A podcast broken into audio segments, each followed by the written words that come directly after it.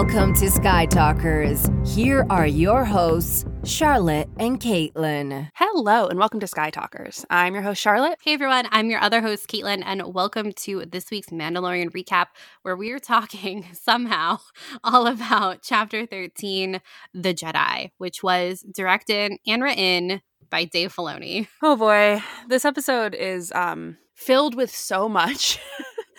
not just story wise, but there's just a lot of layers going on here. And for in a lot of ways, I really feel like this episode and its release feels like a movie release when it comes to Star Wars, just because it's it's pretty divisive. Everyone has an opinion.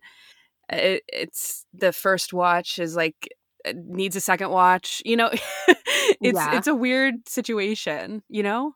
Yeah, I feel like right before we started recording, I was telling Charlotte, I feel like I've been thinking about this episode kind of nonstop since it aired 48 hours ago, something like that. I don't know. But what's interesting is I think I've been thinking about the response to it a lot and my response to the response, mm-hmm. if that makes sense. I feel like this episode is such a case study in all of the divisive things that happen throughout the Star Wars universe. and it's kind of boiled down into one episode. And I it's very interesting and hard to talk about, I think, too. So will probably be more rambly than usual. There's just a lot to cover. And I hope that we can cover it all, but the reality is is that we won't. And I know that when we finish recording, I'll be like, "But wait, I have something else to add."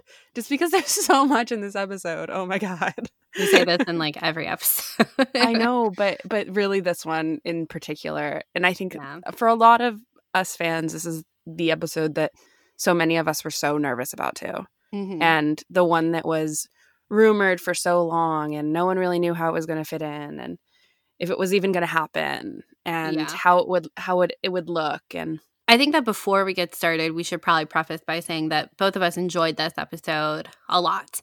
And so I know some people had very, very strong reactions to it. So almost like with our TROS episode, uh, just a disclaimer of kind of where we stand on it is that overall, we really enjoyed this episode. And there were, for us, a lot of positive things about it. There were some negative things about it. And like I said, I think we're going to be trying to talk through some of the complexities because I think this episode is an extremely complex episode, both in universe and um, the discussions around it as it's been received by audiences. So I think we're going to be spending a lot of time talking about that too, more so than we have for other episodes. But just so you're kind of aware of where we stand, generally speaking, we liked it.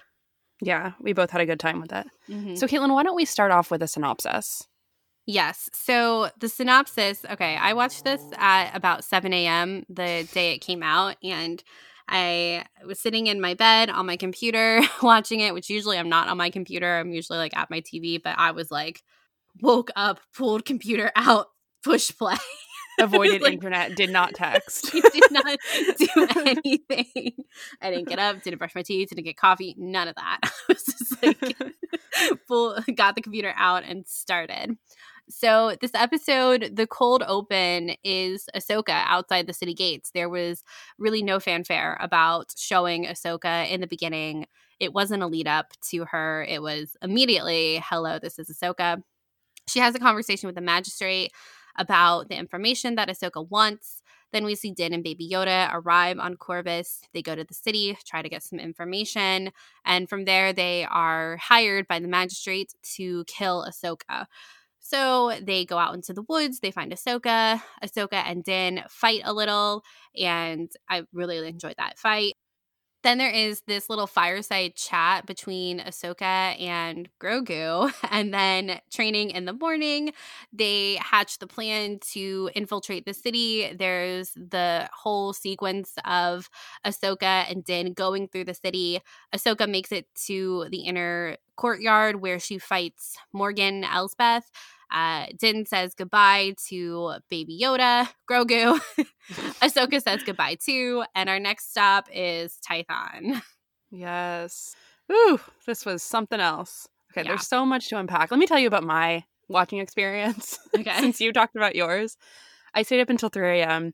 Um, I told everyone last week that that's exactly what I was going to do, and I did it. And not only did I stay up until 3 a.m., but I stayed up all night because it was, it was just so much. I don't know if anyone else has had this experience when they watch an episode of The Mandalorian at 3 a.m. if you're on the East Coast, because that's when it launches. Uh, 3 a.m. is very different than midnight. But once, you know, it happened, the episode's over basically by 4 a.m. Then you're reading the reactions, and then all of a sudden it's 5 and then you're continuing to read your friends wake up and they're watching it and then you want to hear what they think and then i'm now like oh caitlin's going to wake up soon so i'm just going to stay awake because i want to hear her reaction. So then i watch the sun come up and it's just a lot. Then yeah then caitlin and i talked about it and everything and then i quote went back to sleep for two hours. I don't know. It's been a crazy 48 hours. I, I, I say when I say that in the beginning of this episode when I said that this felt like a movie release, that's how I feel after Star Wars movie releases is that there's just like so much to absorb and I couldn't get enough, I think. And all of a sudden it was just the time went by so fast. It was a time suck this episode. Wow. yeah, I got up and had text from Charlotte of just call me. Call me. Are you awake? Call me. When are you watching? Call me. Don't look online. Don't go online. And then you were texting me while I was watching it, and I remember thinking, "Oh no, she's still awake." Still awake. and I just knew that you had not gone to sleep yeah, the sleep problems they continue. They they really do continue. if you guys remember, um, Charlotte is not a good sleeper, and I am not a good hydrator. Like Charlotte drinks a lot of water. I sleep a lot. We balance. A dyad in the forest. A dyad. a dyad in a unhealthy habits. Yeah, yeah. but you know, I'm working on my hydration, uh, and we need to encourage Charlotte to work on her sleep schedule. but this was okay because it's Star Wars, and that's always the exception. Yes. So I kind of don't even know where to start. I kind of feel like I kind of feel like maybe we should just start with Ahsoka. Okay, let's do it. Yeah. So, what were your th- first thoughts on seeing Ahsoka? I was really surprised that we went straight into it. Like, really surprised. Because the way Star Wars has worked in the past is that you're really looking forward to seeing a character and there's a build up to it, a fanfare, even in terms of music, choice, and everything. I mean, think about Rey meeting Luke in The Force Awakens. Think about Twin Suns when you finally see Maul and uh, Obi Wan face off. When eh, there's so many examples across Star Wars where that ha- there has such like there's such a reverence for the character um, eh, that the text even treats it as such.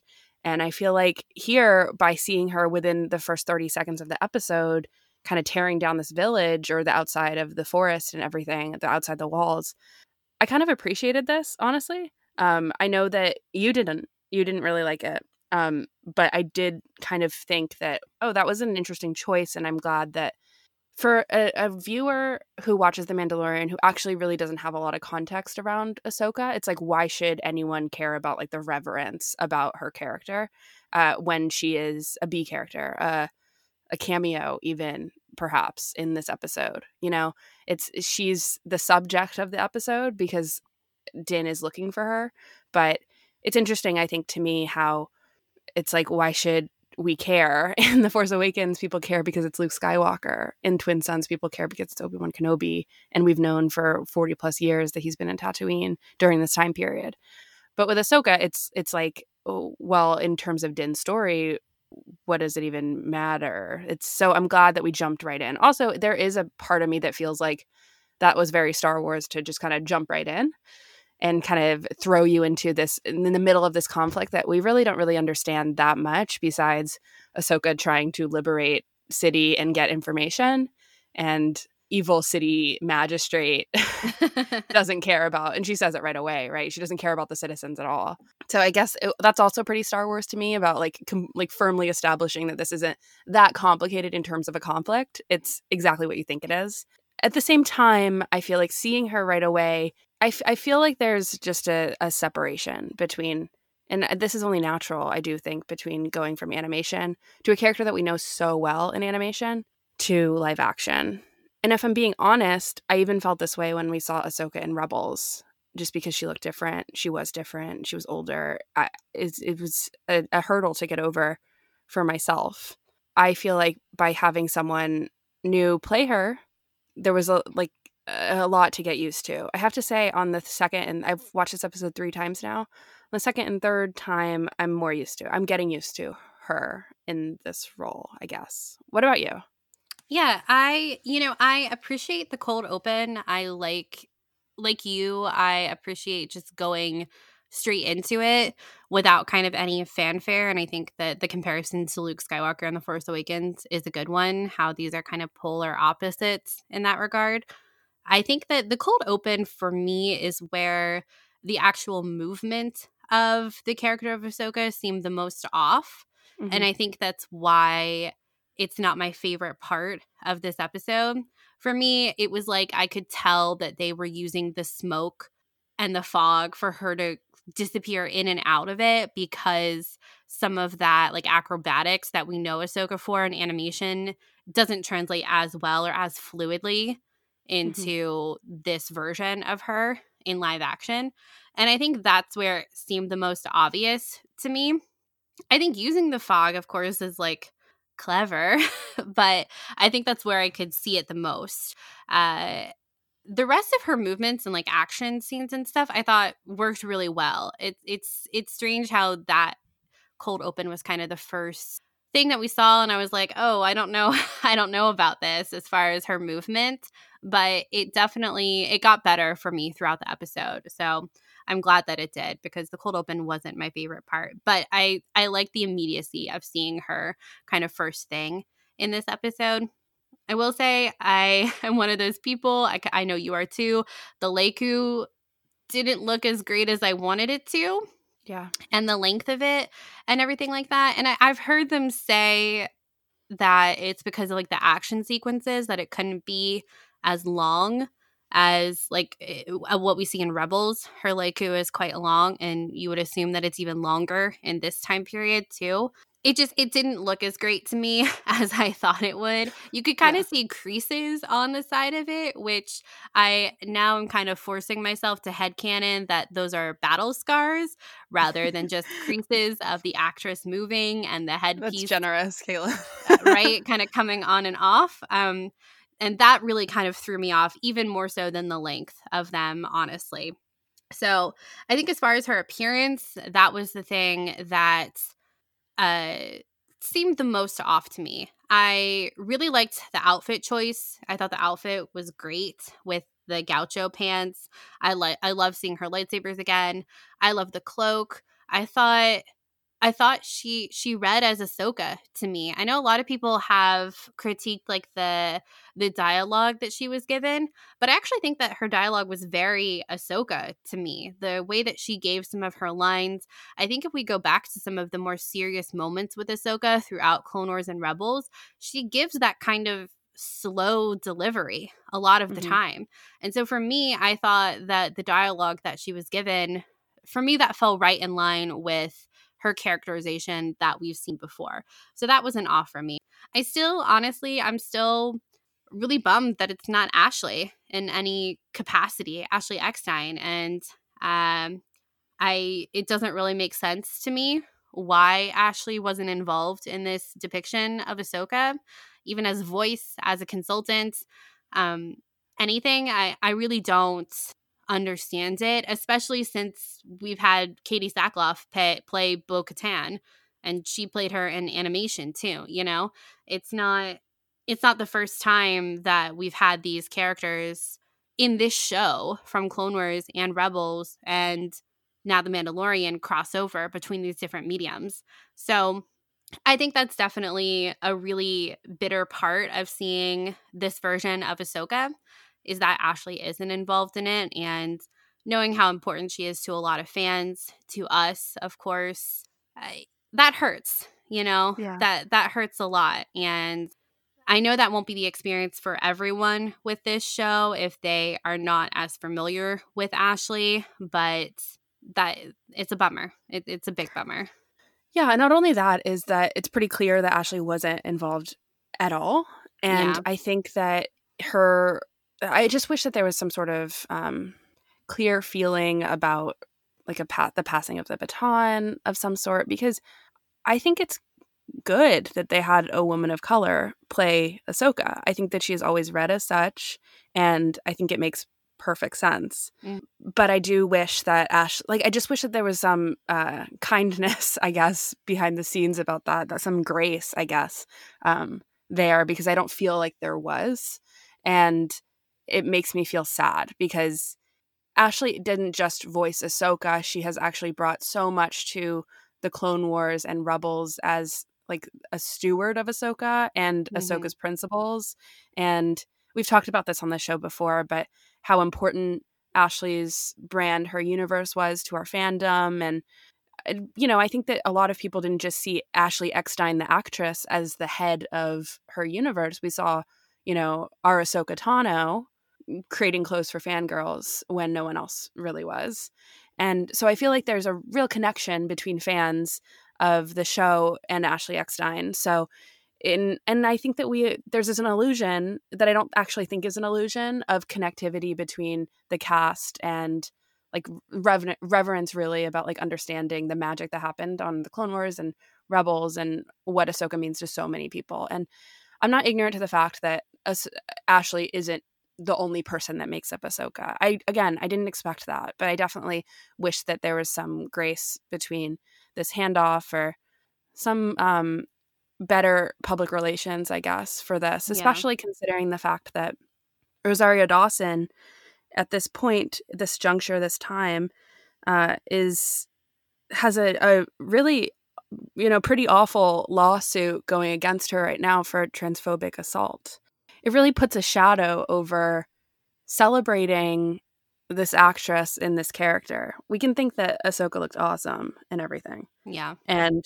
we can be like, yes, like it was a really good move for you to cast a woman of color, but it doesn't change the fact that there are trans and non binary fans who feel so excluded from being excited about their favorite character, Ahsoka, when this very real world accusation that is has been pending for a while is in the air is looming is around. And of course like star wars and lucasfilm and disney haven't really made any announcement or any sort of pr around uh, this. And she was cast after that assault uh, allegation as well. So it was in the air. It was around. There. it was known.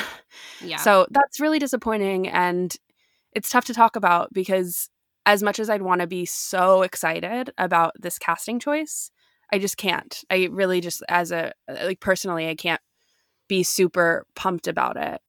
Yeah. Yeah, I I completely agree. And with Ashley too, that that passing off of the baton I think is the best way to describe it because it just it doesn't seem like any of that was there whereas even with Harrison and Alden for Solo, there was that whole publicized diner dinner thing yeah. you know, and even with Billy Dee Williams and Donald Glover, they had discussions about that. You know, this isn't the first time that we've had different characters played by different people, and it's it's just kind of it, it's hurtful knowing. And Ashley, Ashley embodies Ahsoka so much. She has been such a proponent for the Clone Wars. She really is a center of the Clone Wars fandom. Her, Mhm. you know, and her relationship to the character and to the fans, in addition to her universe, and without it too. So to not have this connection,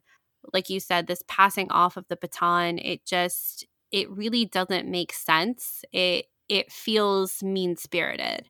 And the fact that like none of us know why it is like that, yeah, I, I really don't know what else to say about it. You know, it it sucks and it's Mhm. not fair and it shouldn't have been like this. And that goes for Rosario as well. It sucks. It's not fair and it shouldn't have been like this.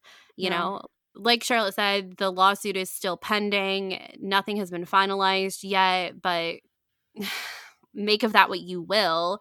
But that was something that was known when they hired her, too, you know? Yeah. It really just kind of makes you wonder what is going on behind the scenes for some of these things. And all of that kind of in conjunction with everything that's happened with Gina this season.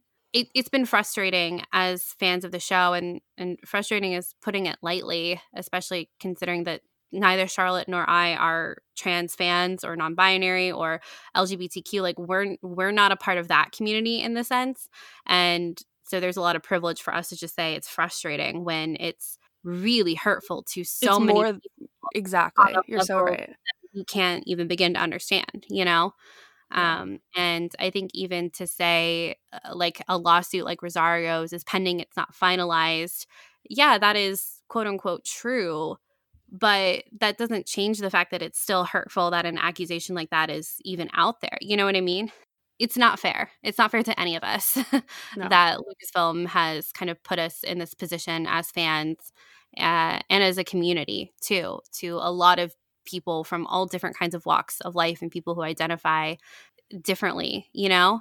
Um, and it's frustrating. And I think, you know, Charlotte and I have gotten a couple comments recently about perhaps being too soapboxy on this topic. And uh, you know, I I just kind of want to talk about that because it's hard to get comments like that. Um, and again, Charlotte and I are coming from an extreme place of privilege in this conversation, right?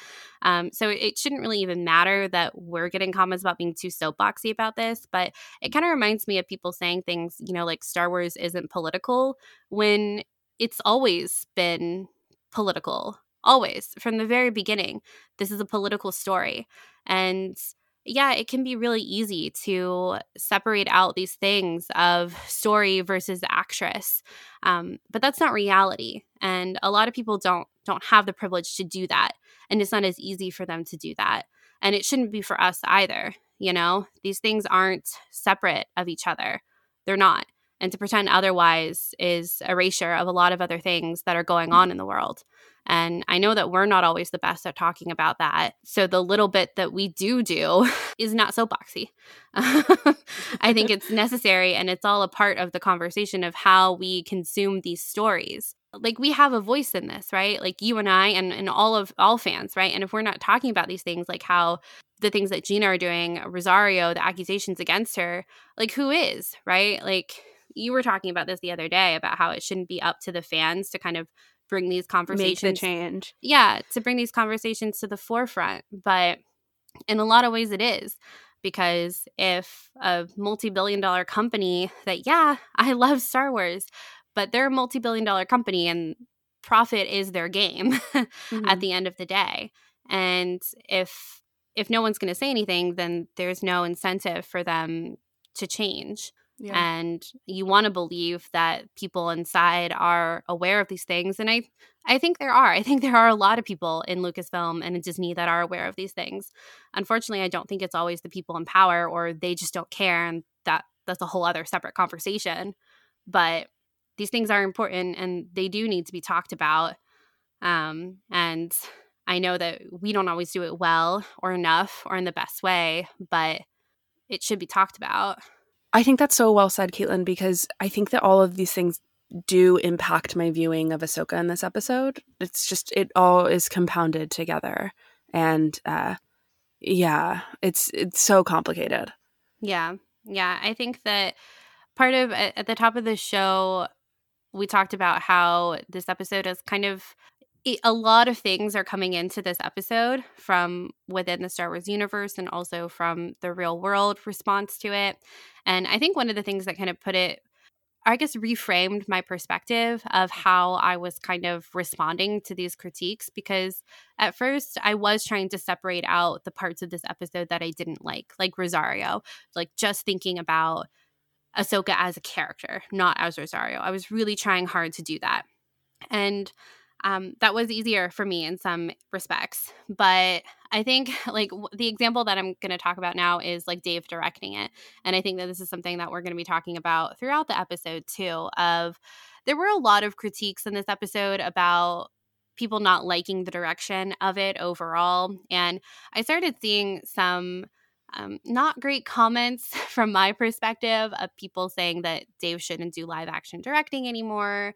He should, quote, go back to animation. And Um, I don't know if you guys know, but we're really big fans of Dave Filoni, and so it felt it felt so personal to me. And my first response was a defensive one. And I tweeted out this thread where I was basically like, Dave has only directed three hours of live action. I forgot that we're all supposed to be perfectionists when we start a new craft or a new medium or something like that. Which I still think is true, but I had people talking to me about it afterwards. And they reminded me about, again, the privilege of someone like Dave as a white, straight guy who just kind of gets to try and try again in this really uh, larger than life TV show production when there are a lot of diverse storytellers out there who never get that opportunity in the first place. And I that it was a reminder to me that all of these things are true at once, right? Like there's a saying about like white men get to fail upwards in a lot of situations and i think the example that i think of most in that scenario is like benioff and weiss from game of thrones and how right they like didn't have any prior experience and they were just kind of handed this multi-million dollar TV show of Game of Thrones yeah. and they had no experience whatsoever. And I think you'd be hard pressed to find a lot of people of color, people in the LGBTQ community who get the, that same kind of opportunity. And looking at someone like Dave, who has now directed the most episodes of The Mandalorian, some of which have been really well received and some of which haven't been really well received. Um, and the idea that they're getting to learn on such a high budget, high profile show can seem unfair for a lot of people. And I really understand that. While at the same time, I don't feel like Dave has failed up in the same regard of someone like the Game of Thrones directors, because I think that Dave Filoni has uh, more than like proved himself as one, a, a good learner, and two, yeah. a good storyteller within Star Wars itself.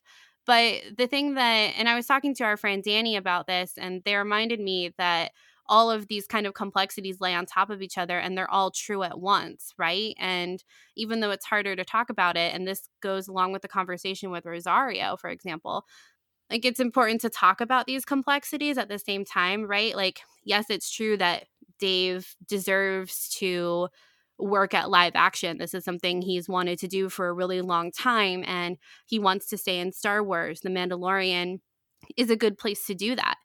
But what's also true is that by giving Dave three, four more opportunities in the future, it means that that's opportunity for diverse storytellers that aren't there.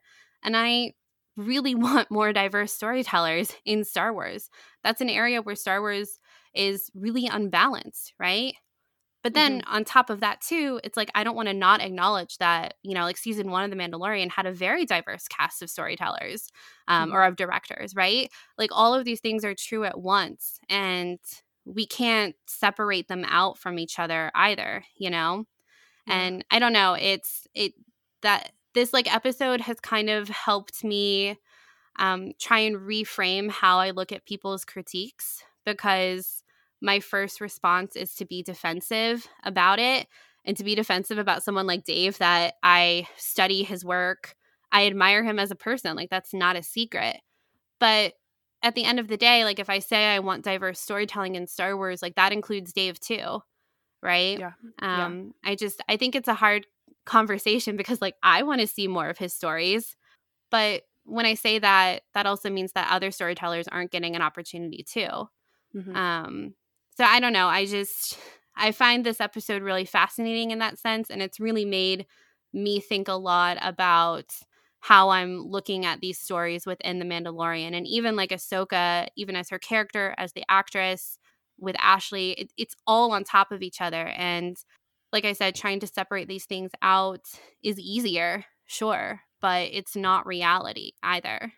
Oh, there's it's there's yeah. just there's just so much there. There's so much there, and I actually I sort of think that now we're in the middle of the season two of season two, and it feels like eh, the darker middle chapter. Oh my god, you went there. Um, I mean, I did just because I think that we're level setting. You know, I think it's yeah. it's all it's coming up to the surface of all these different opinions, and I do think it was this kind of conversation and everything was all bound to happen in a weird way just because of the fact that season one was so like revered by critics. It felt like the world was watching. There is going to be divisiveness, and I actually think we found the most divisive Star Wars episode. Um, and it might be this one because it feels like people really, really love it or really, really hate it. And it you also can't really think about things in that in those terms because I think there's just complications among all of them. Mm-hmm. You know? Uh, and maybe it's even unfair for me to say that you either really, really love it or really, really hate it because I think that that uh, discounts the extremely complicated emotions of people and how like as human beings we're constantly reframing our perspectives and learning new things that are changing our our opinions and nothing is really set in stone because as humans that's who we are and like yes we can be stubborn but i think that eh, things are always constantly changing and the more we learn the more we understand and i feel like for the past couple days i've just been felt i felt like really overwhelmed by all of all of these things compounding on top of each other mm-hmm. and uh i hope that comes through and i think that caitlin you had a really a lot of really great things to say thank thank you and i yeah i just it's a hard thing to talk about and i've like I said, I've been thinking about this so much the past couple days. And I was literally, I was setting up my Christmas tree and I just sat there and I was just scrolling Twitter for like an hour in the middle of setting up my Christmas tree, just like reading through people's thoughts. Again, it, it yeah, it's like four years ago thinking about this podcast. I think all I thought about was, yeah, we're going to talk about the story. Yeah, like and oh, how good Star Wars is. Like, yeah, and that's that's it. But I I was a lot stupider back then too, and I was not as aware of things then as I am now, and uh, maybe that was easier back then. Mm. But these conversations are more necessary than ever, and and like we said, we're we're not at all the the best people to talk about these things either, you know. Mm-hmm. But mm-hmm. that's where we're at. Also, like this is this is all we can bring is what our experiences too right now, you know?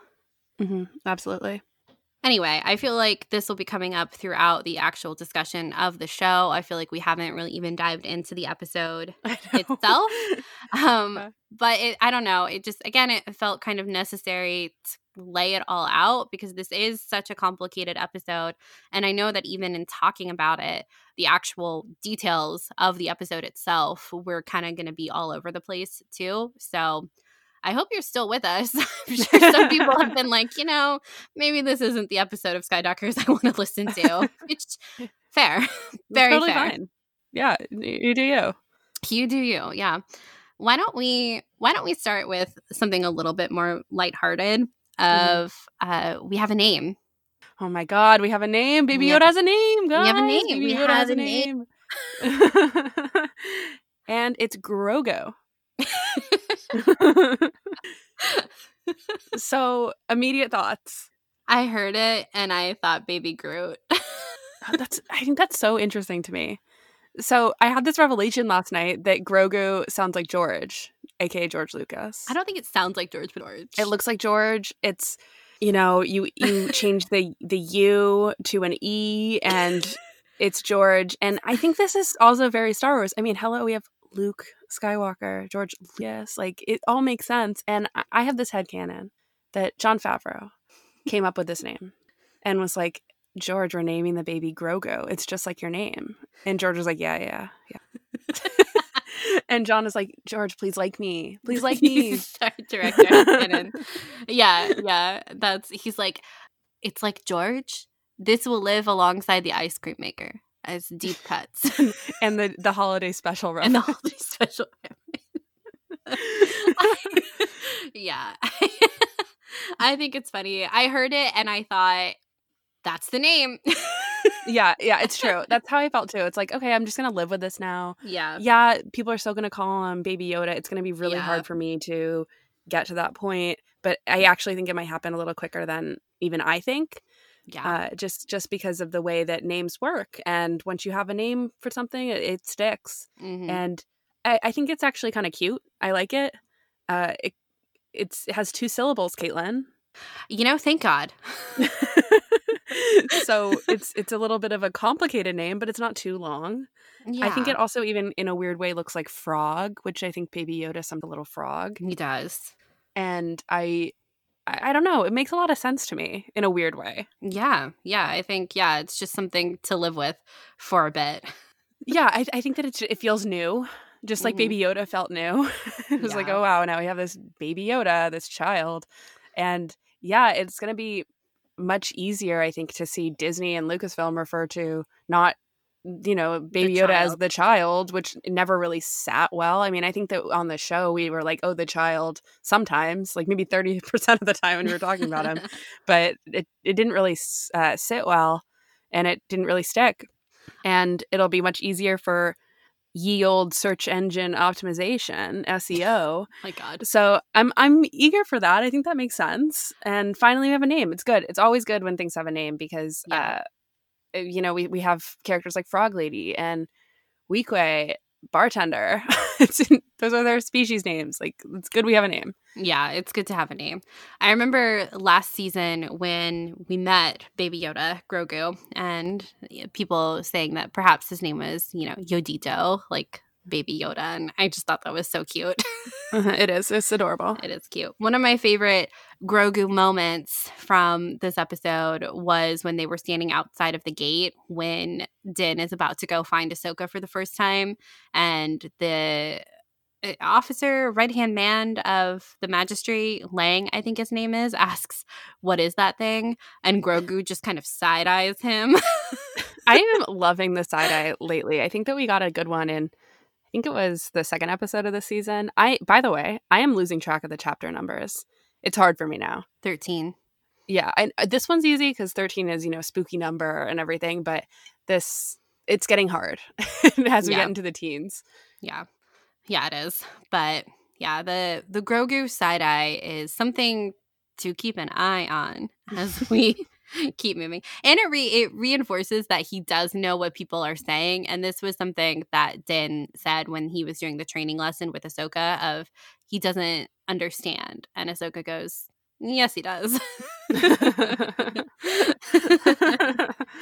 I think that when Mandel when Mando, this is also weird. It's it's hard to say in on the topic of it's hard for names to stick. I'm even still struggling to call Din Din. You know, yeah. it's Mando, Mandalorian. It's easier, and I think all those things can be true at the same time. You know, like we can say all of them because we all know what they mean, but it's it's hard for things to stick, I guess. But when Din says Grogu for the first time and he makes a little noise, it's so cute. I was like, this is the most adorable thing ever. he turns his head so uh it's so animated how he turns his head. It's a big turn. Yeah. and it's it's so cute. And then he does a little puppy head tilt, right? Uh-huh. So cute. It is so cute. Let's also talk about the ball being a motif.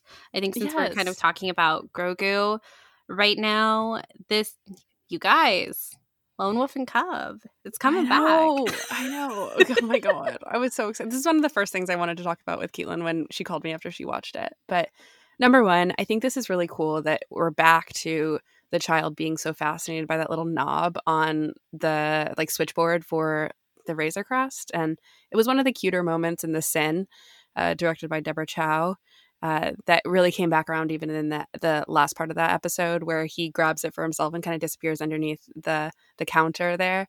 Uh, so I was wondering if that would ever come back, if that was like his favorite toy or something. And I was glad to see that Dave picked that up in this episode and uh, included it here because I think the ball continues to be a symbol of Din's connection with Grogu. This is hard with Grogu because even when he noticed that the ball was missing in the sin episode three you could see that you know he was it, it's it triggered a memory for him to go back and that was like the catalyst for him to make the choice to retrieve him. So here we have this further connection where no it's not the rock that he needs to you know levitate. It's this thing that they have a connection with both together that uh you know that grogu got and din pulls out of his satchel and he makes it float. And Ahsoka is kind of in awe about this, about this connection that exists between them. And I think it's really, I thought it was really beautiful. And not only that, but in Lone Wolf and Cub, which is something that is heavily referenced throughout The Mandalorian. If you're a longtime listener, you know that we talk about this a lot. That the, even the concept of Din and Grogu comes from this this uh, you know father son character archetype from um, Lone Wolf and Cub, which is a samurai series of films and um, a manga. And one of the things Caitlin was like, I really want this to happen in The Mandalorian. I posted this on our Instagram too, if you're interested about like the the visuals of this. In the first film of Lone Wolf and Cub, and Charlotte and I have both only watched some of the films, not all, and we haven't read the manga. Uh, after Lone Wolf, the dad, his whole family is murdered except for him and his son, who is a baby, and he the whole plot is that he is on a mission of revenge against the people who killed his family and his and his whole village, I think, too. Anyway, mm-hmm. it's just him and his baby left. And before he embarks on the path to hell, as he calls it, his need for revenge, he gives the baby a choice. And the the kid, it's literally a baby. I think it's like a year and a half, 18 months old, the mm-hmm. child. And it's this really amazing scene of them in this temple. And the dad is on one end, the baby on the other. And on either side of the dad, there's the sword and the ball and the dad says, if you choose the sword, you'll go on this path to hell with me in a quest for revenge. If you choose the ball, I'll send you to the netherworld with your to be with your mother. I think he says I'll send you to be with your mother in the netherworld, which mm-hmm. means that he's going to kill his son yeah. so that his son is not on the path to hell with him, which it's it's such a fascinating dialogue, I think. And the child crawl the child isn't even walking at this point his son and he crawls forward and he chooses the sword and i thought that this this is my favorite scene from lone wolf and cub i've talked about it a bajillion times on the show i thought it was really important it's the whole setup for lone wolf and cub and this idea of destiny is very interwoven and fate is very interwoven in that whole scene it looks like we're going to be getting a version of that in The Mandalorian, hopefully. Maybe not this yeah. season, maybe next. But it's something that I really appreciated. Like it felt so heavy handed, the fate aspect of it in Lone Wolf and Cub. And it felt like something that would be very Star Wars. So the idea that we're getting something similar is really exciting as someone who really enjoyed that scene in Lone Wolf and Cub. Yeah. And the link here is that at the end of the episode, Ahsoka informs the Mandalorian to go to this planet where there's a, a, a seeing stone, um, and there, there Grogu can choose his path. And just the idea of Grogu being able to choose his own path, I think, is so important here, and mm-hmm. a real revision of how we've seen the Jedi and the Jedi Order in the past, right? Yeah. Of it has been, which is like a major thing that you know a ton of people talk about about how crazy it is that the Jedi would just basically abduct children, ask their parents, "Hey, can we take them away? You'll never get to see them again." To be trained in the Force, to become a Jedi, and it's messed up. but here we have this ability, and obviously, yes, that happened to Grogu. By the way, it, as we learned in this episode, that he was trained in the Jedi Temple, which is crazy, but makes a lot of sense. And I think that it it's really interesting because here we have him choose his path even further. And hopefully something similar happens. And I honestly think it will, just because of the way that the series has really echoed Lone Wolf and Cub over and over and over again. And yeah. even just with the tone of this episode, and we're talking about like specific characters at this point, but the tone of this episode is ultra samurai it was it couldn't be more on the nose in terms of samurai direction the sets the way that the silence exists the violence of it all the the fighting it was over the top almost eh, to some people's critique i really loved it and a weird thing actually happened when i was watching this episode is that so i stayed up until 3 a.m everyone knows that now but at 12 p.m i was like what should i do and i was like okay i'll watch once Upon a Time in the West. Never seen it.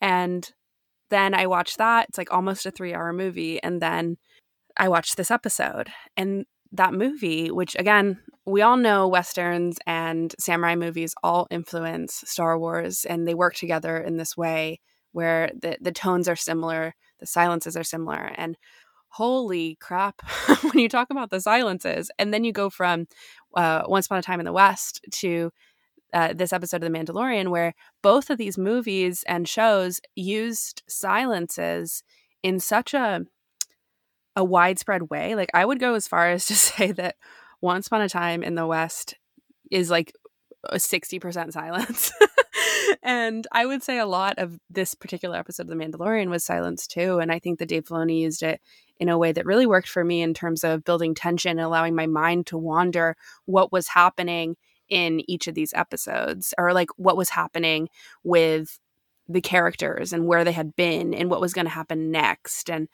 uh, made me kind of refocus about what I really thought was going on. And I don't know I, I found I found it all really really well done in in my case. But just to kind of bring it back to the lone wolf and cub thing is that the, the choice between the sword and the ball i mean i really do hope that grogu has a choice a really similar choice between the ball and the sword because the ball now symbolizes din in his relationship right mm-hmm. uh, and in in the mandalorian world and the sword now could symbolize the jedi and like how incredible would it be if Grogu chooses to not follow the ways of the Jedi. And uh, the Jedi looks so different right now. And Ahsoka says it even a couple times about like there's so few of them left. And we don't know anything about Luke's temple or whatever, or like what even a training would look like, especially because Ahsoka said no.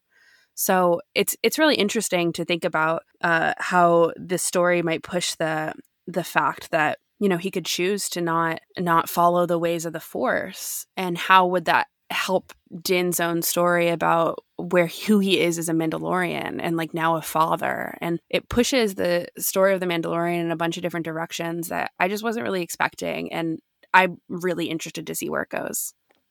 I'm really excited for some weird force stuff at this temple. Yes, yes. How, what what is going to happen there? I think we thought about this w- with the potential of them going to Ilum, and yeah, I I completely agree. I think that the other interesting thing about Lone Wolf and Cub is there's that scene of them walking in the in between yeah. of lo- the father and the son, and it's this highly stylized scene of them literally on this path with I think it's orange and yellow on the other side of them, just like straight neon color, mm-hmm. and uh, for me, it kind of reads as them walking this path of not not ascribing to their traditional roles of father and son, but they're on this path to hell together.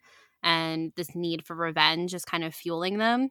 Mm-hmm. But they're kind of, even though in this scene they're staying on the path, they're deviating from like the path of the world and how they both kind of should have been dead at this point, too.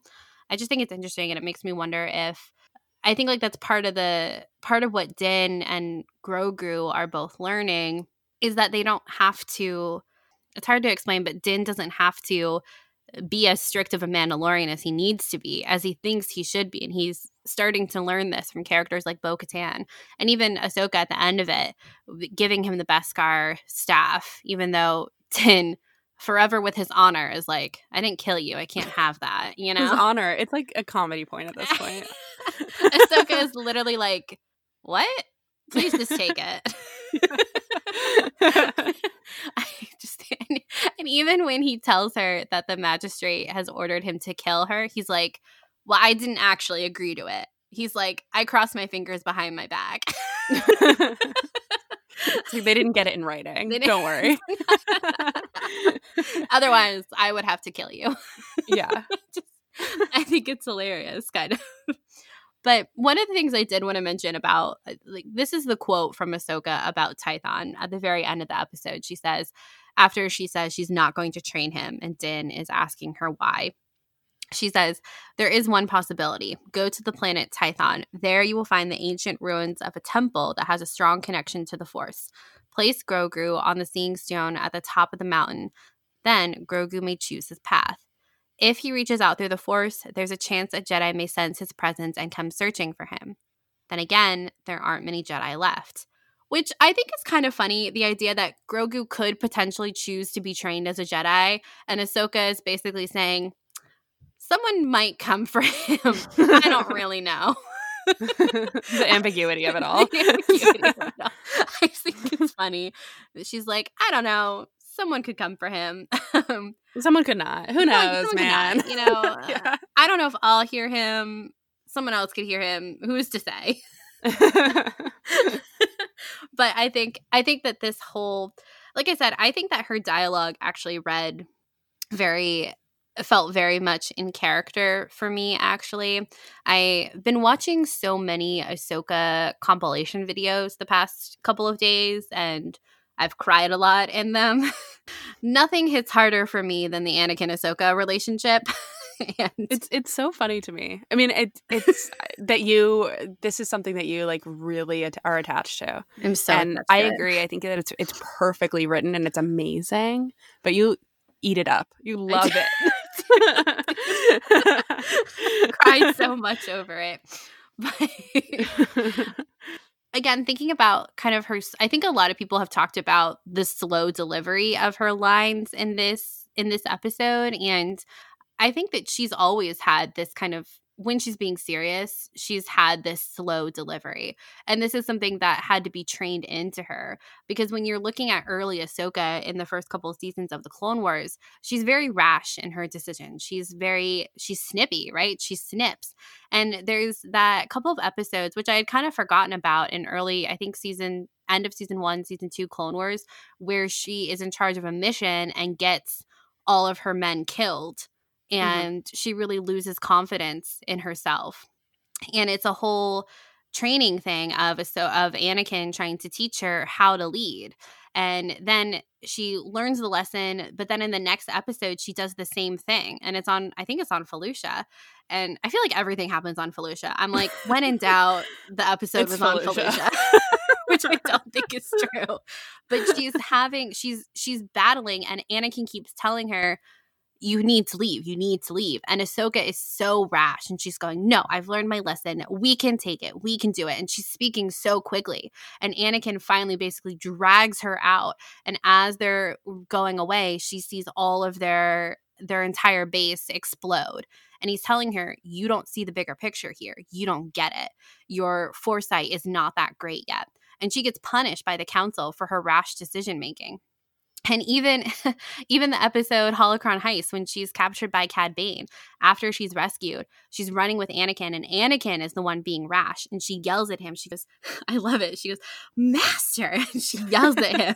She, Master. And she slows herself down at that point. And I think that we've seen her do this throughout the Clone Wars and the in season whatever it is when she's captured by the Trandoshans and hunted and at the end of it, she tells Anakin in this very calm manner, you know, I survived because of you. And it's very slow and purposeful. She's very careful with her words.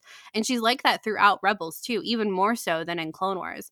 And so I think this very slow delivery of some of these lines, it makes a lot, like, it felt in line with what we've seen from her throughout. And I think that time has made her more serious and perhaps even a bit more cryptic with these things like uh, what she tells Din at the end as far as the Jedi. I think this is something else that we could talk about too is the title itself, the Jedi. And all of us online are like, but I'm no Jedi. Why why are we calling it this? Why isn't Ahsoka saying anything about this? And I think the fact of the matter is is that it doesn't matter to Din like this title is from Din's perspective in a way. He's searching for the Jedi. This is the only lead he has. To him, Ahsoka is a Jedi. Mm-hmm. It doesn't like what what use is it for Ahsoka to tell her sob story to Din about leaving the Jedi Order? It doesn't matter. And there's I think it's very specific probably from Dave in this dialogue that she never refers to herself as a Jedi either. And like that that last line in that quote of then again there aren't many Jedi. She doesn't say then again there There's aren't many, many, of us. us left. Yeah. She does say though when she's talking about Anakin, she says um what does she say? Uh there's fear in him. I've seen what that can do to a fully trained Jedi Knight, the best of us, which feel like that whole delivery, that whole line is of course a bit more emotional for her. And so I think it kind of makes sense for her to say the best of us, almost like the best of us then because mm-hmm. that's not there are no Jedi anymore. But after that, she doesn't she doesn't say, you know, there aren't many of us Jedi left. Uh, she kind of keeps her distance a little bit. And it's not important for her to tell Din the semantics of her not being a Jedi. Whereas that scene in Rebels, when she tells that to Vader, that's a lot more impactful. It has a lot more meaning because there she's seeking revenge for Anakin and she can do that. It's almost like taunting, like she can do that now because she is not a Jedi. She can feel those emotions. And I think all of her dialogue in this episode is very interesting when comparing her to like that moment specifically in Rebels of her need for revenge whereas here we kind of see her reciting back very Jedi esque lessons about anger and attachment. And it kind of came out of left field. I don't think any of us were kind of expecting that from her. And I, I'm still kind of thinking through it and what it means for Ahsoka in this timeline to be talking about things like attachment and training and anger, you know? There is so much there. When I first heard the attachment line, I recoiled. I was like, I cannot believe we are bringing attachment back into like this time period because it felt so prequels. Attachment to me has always felt like a problem with the Jedi. It to me is their fatal flaw is misunderstanding that love can save the galaxy as we see in Return of the Jedi, you know? And personally I really really really wanted this to be drilled into our heads in the sequel trilogy that this was um, the mistake of what came before in terms of you know, the second trilogy, the prequels. And I really wanted it to kind of really bridge the gap about love can save the galaxy. And I think that it happened, but it wasn't over the top. And I think what's interesting is the immediacy in which I recoiled upon second watch and third watch. There's so many different ways that this line actually can go. You know, I think that it's weird because I'm like, what do you mean? An attachment. Like, this isn't bad. You're really going to turn him away you need to train him. And then I'm like, wait, is Ahsoka saying that because she actually doesn't think that Jedi training and a separation of the father and the son is smart because she's seen what that sort of separation can do to someone? Or is she really saying something similar to like the lines of what the Jedi Order would say back in the prequel time? And I'm more inclined to say that with the very little dialogue that we get of Ahsoka and the understanding about how purposeful everything is, especially written by Dave Filoni, I feel like she is doing this for the good of the child versus the Jedi Order thinking of the prequels. And I say this because I actually rewatched the Disney Gallery, The Mandalorian behind the scenes. And if you all remember, Dave Filoni had that amazing speech that went viral on on YouTube. It like blew everyone's mind. And it was really talking about how the fight with Darth Maul and Qui Gon and Obi Wan in The Phantom Menace, the stakes are really high because it's not just about this like sick fight between Jedi and Sith. It's really about the fact that the the sin of the prequels is the fact that Anakin was separated from his mother, Shmi, and he has such a, a love for her, right? And how this fight actually demonstrates that it's not the fight is really about who is going to be the proper guardian for Anakin Skywalker. Is it going to be Qui Gon, who really fully understands Anakin to like an extent, or is it going to be Obi Wan, who is rigid and doesn't really let Anakin be Anakin? Is who is going to meet the needs of Anakin Skywalker? And we see that Obi Wan really just doesn't necessarily meet the needs of Anakin Skywalker. So thus begins the tragedy of the prequels. Obviously, Jay Filoni says this so much better than I can, but I mention this because the whole conversation is really about attachment and how that was an original sin and how the separation of Anakin and Shmi is bad. and I think that maybe that is known from Dave that when writing this episode that Din and the child should not be separated. That Grogu had already been separated from his family, and now he has an attachment to his father, in which he loves him so much to the point where when Ahsoka and Grogu are talking in their heads, which I think is really cool, by the way, you know, Ahsoka's like, dang, Grogu loves you so much. He thinks about you as a father. He is obsessed with you. and I, it's adorable. But I think that Ahsoka, in a way, is probably like, you know he's vulnerable to his his fears and his anger and that's because he loves you so much and that's not necessarily a negative but i don't think we should go down this path of of training you fully as a jedi knight. She says no i've seen what feelings can do to a fully trained jedi knight the best of us. I will not start the child down that path. Better to let his abilities fade. And i think that's her only thought about what can happen to the child is don't go down this path of the jedi. I've number one i've seen what can happen to my master Anakin Skywalker, who I loved, but I've also seen what happened to me, which I am dealing with my own trauma, right?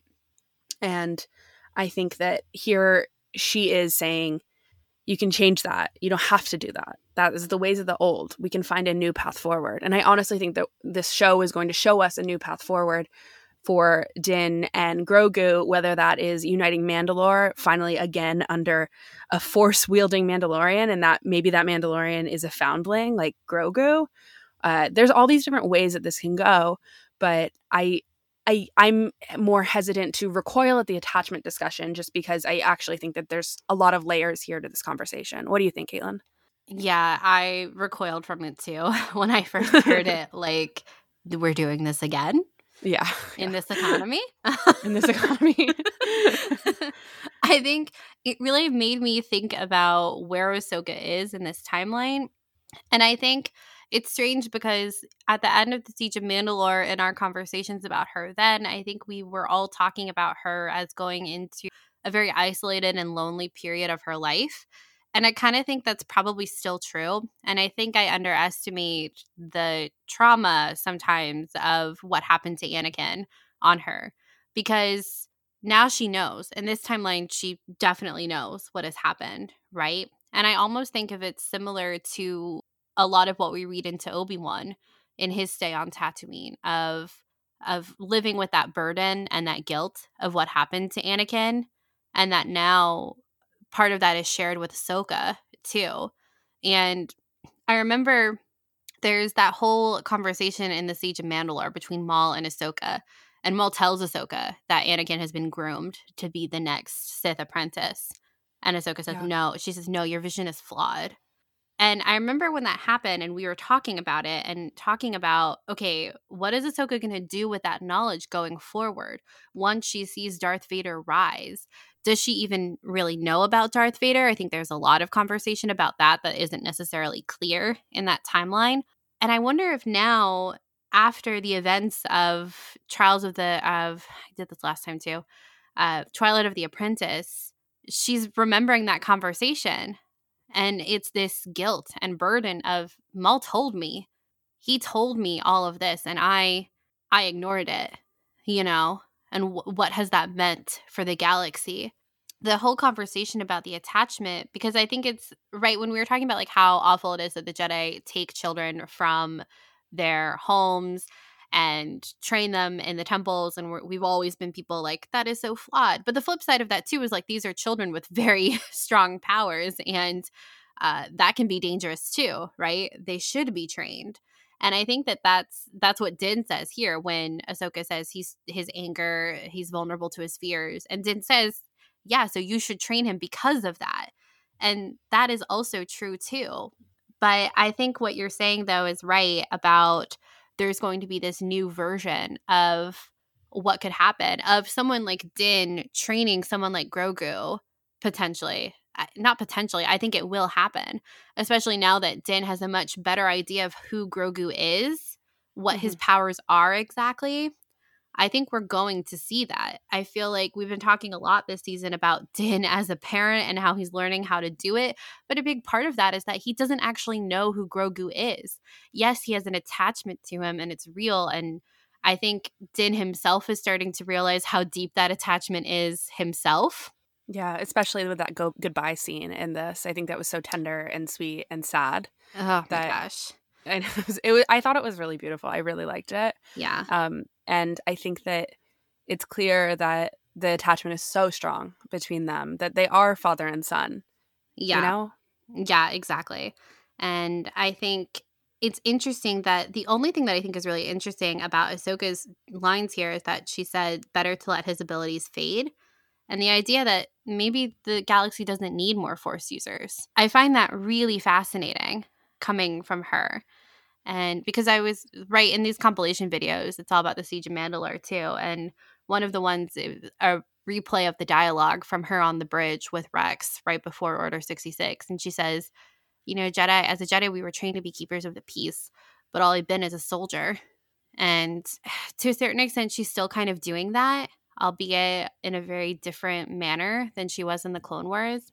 And I just I find her trajectory through the series of Star Wars, the series of Star Wars, so mm-hmm. interesting. And this line of better to let his abilities fade is fascinating because Ahsoka is someone who I think when she was younger would have said like no, he can be trained and be used as a beacon of hope for other people. And there are so few Force users left. We need him, right? And it's my duty to help him so that he can help others. I think that might have been her response when she was younger.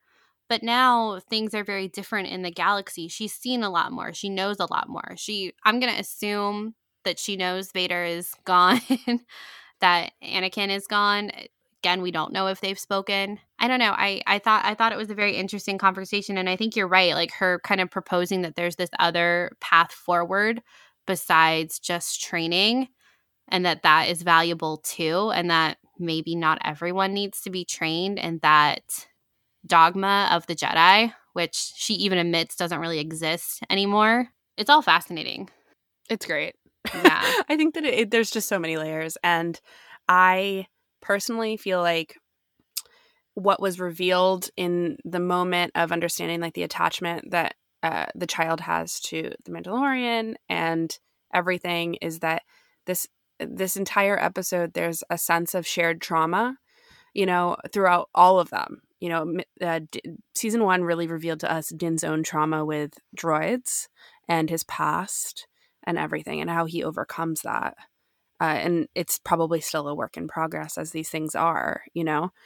And in this episode, when Ahsoka and Grogu are like speaking through their minds, which by the way, I think is actually a really cool addition to understanding that you can speak through uh or you can like rifle through people's memories and things. And what was happening here uh was Ahsoka was like allowed into Grogu's memories and they had like a really respectful conversation as opposed to like Kylo Ren using that ability on Rey and other people and like rifling through their mind. It's it's interesting to see how there are like two sides to that ability and it, i could be wrong about this but this is the first time i've ever seen it in like a visual medium you know not just a uh, like a comic or something or like in books so i thought that was an interesting uh, point and yes it did feel super respectful but also just this idea that grogu lived in the jedi temple for like a long time and was trained in the Jedi Temple. And then after the purge, he was hidden away. It was taken. Who knows? like there are theories out there that maybe it's Jocasta Nu. That would be cool. But uh, who like hid him away or he was taken by the Empire? Like who knows, right? That story hasn't been told. But what's what has been told in this episode is that his memory is so spotty, and it's definitely because of his own trauma. Did he spend his entire time in his little his little uh, cart? you know, his little orb his egg or and therefore like the days turned into weeks and he has no memory because he was inside that the entire time uh, or were things that were happening to him so awful that he has deleted them from his memory as you know trauma survivors do that's how it works and i just wonder if there's this like sense of familial bondage here about like how can we get through these things together with grogu and din and not to mention that Ahsoka has her own, as Caitlin talked about before, set of trauma that she is probably still working through in this juncture of what is seeing Ahsoka. Um, another thing I wanted to talk about a little bit about like when we see Ahsoka here, I think that Din looks at her and is like, she will tell me the answers. She will help me. She will be the person that I will be able to like hand off the child to because he doesn't need me he needs someone like her you know and there's like a sense of like understanding of like heroism you know between them and the episode because the Mandalorian is about the Mandalorian and not Ahsoka, we don't really get to see this like heaviness of what Ahsoka is doing in her life. Like, is this before the Rebels prologue? Is this a- or epilogue? Is this after the Rebels epilogue? Like, who knows? The debate is on fire. I don't really know where I stand on that. By the way, I I'm not sure. But what is true is that Ahsoka isn't a perfect person either. And I think that Din kind of sees her as a perfect like Jedi at this point. But we know Yeah. that Ahsoka has a lot of baggage and a lot of things that she has to work through and things that she is like continuously like learning and doing. And I think this is something that actually as Star Wars fans we can like fall into the trap of a lot about understanding that our our favorite characters are learning and growing as well and that every time we see them it's not going to be the perfect uh we're, they're not like going to be perfectly fine perfectly great it doesn't make a really interesting story so whatever version of ahsoka we see here if is she too violent is she does this come off as like not right for ahsoka like we have no idea where she is in her point of view or her mindset at this point do you know what i mean I Mhm. think that the the show doesn't really necessarily give us much to work with because I don't think it's its job to about how Ahsoka is dealing with her own use of the force and like her her friendships, her companionships. I, I remember talking to you after this and you were so you were sad because Ahsoka's alone again. And she's just alone. And I think that's totally valid and everything. And it's like, okay, is she happy being alone? Is she sad being alone? what's going on and what's going on with her. So I just bring that up because I think there's, you know, there's just a lot of pressure about what Ahsoka was going to be dealing with and doing during this time, but just to like recenter us and that the the show is really about Din and the child's own journey journey and Ahsoka is a steward, a stepping stone to help Din learn about what he needs to do next. And as fans, what makes it so exciting as someone who's seen every piece of Ahsoka media and read all of the stuff, right? Is that we can imagine all the different places that she's been and where she is and what happens next. But the show doesn't necessarily have to give that to us because what the show does have to give us give to us is the next part of the story for Din and Grogu and how that will work. And just to like kind of catapult us into this other question is I've seen a lot of people talk about how um maybe Ahsoka wasn't the best choice for this episode for the Jedi that Din meets. And what do you think about that, Caitlin? I think this is a good segue into this conversation because last the past couple weeks, as we've been leading up to this rumored Ahsoka episode, which turned out to be the Ahsoka episode, right? Is one, we had the expectations, right? Of if this is not our favorite version of Ahsoka, that's okay, right? We have literally a decade worth of concrete content from her uh, as opposed to 40 minutes, right? This is not the end all be all of the character. Number two, Uh, remember we were talking about if she knows Luke, if she has Ezra, has she found him, is she with Sabine, all these things. And it was like, she doesn't need to tell Din any of this because at the end of the day, what she tells Din has to be in service of his story because he's the main character here. And this falls right in line with us talking about why she didn't correct him when he's calling her a Jedi. you know, mm-hmm. she wasn't like, actually, Din, I'm not a Jedi. Here's why. yes, I have lightsabers.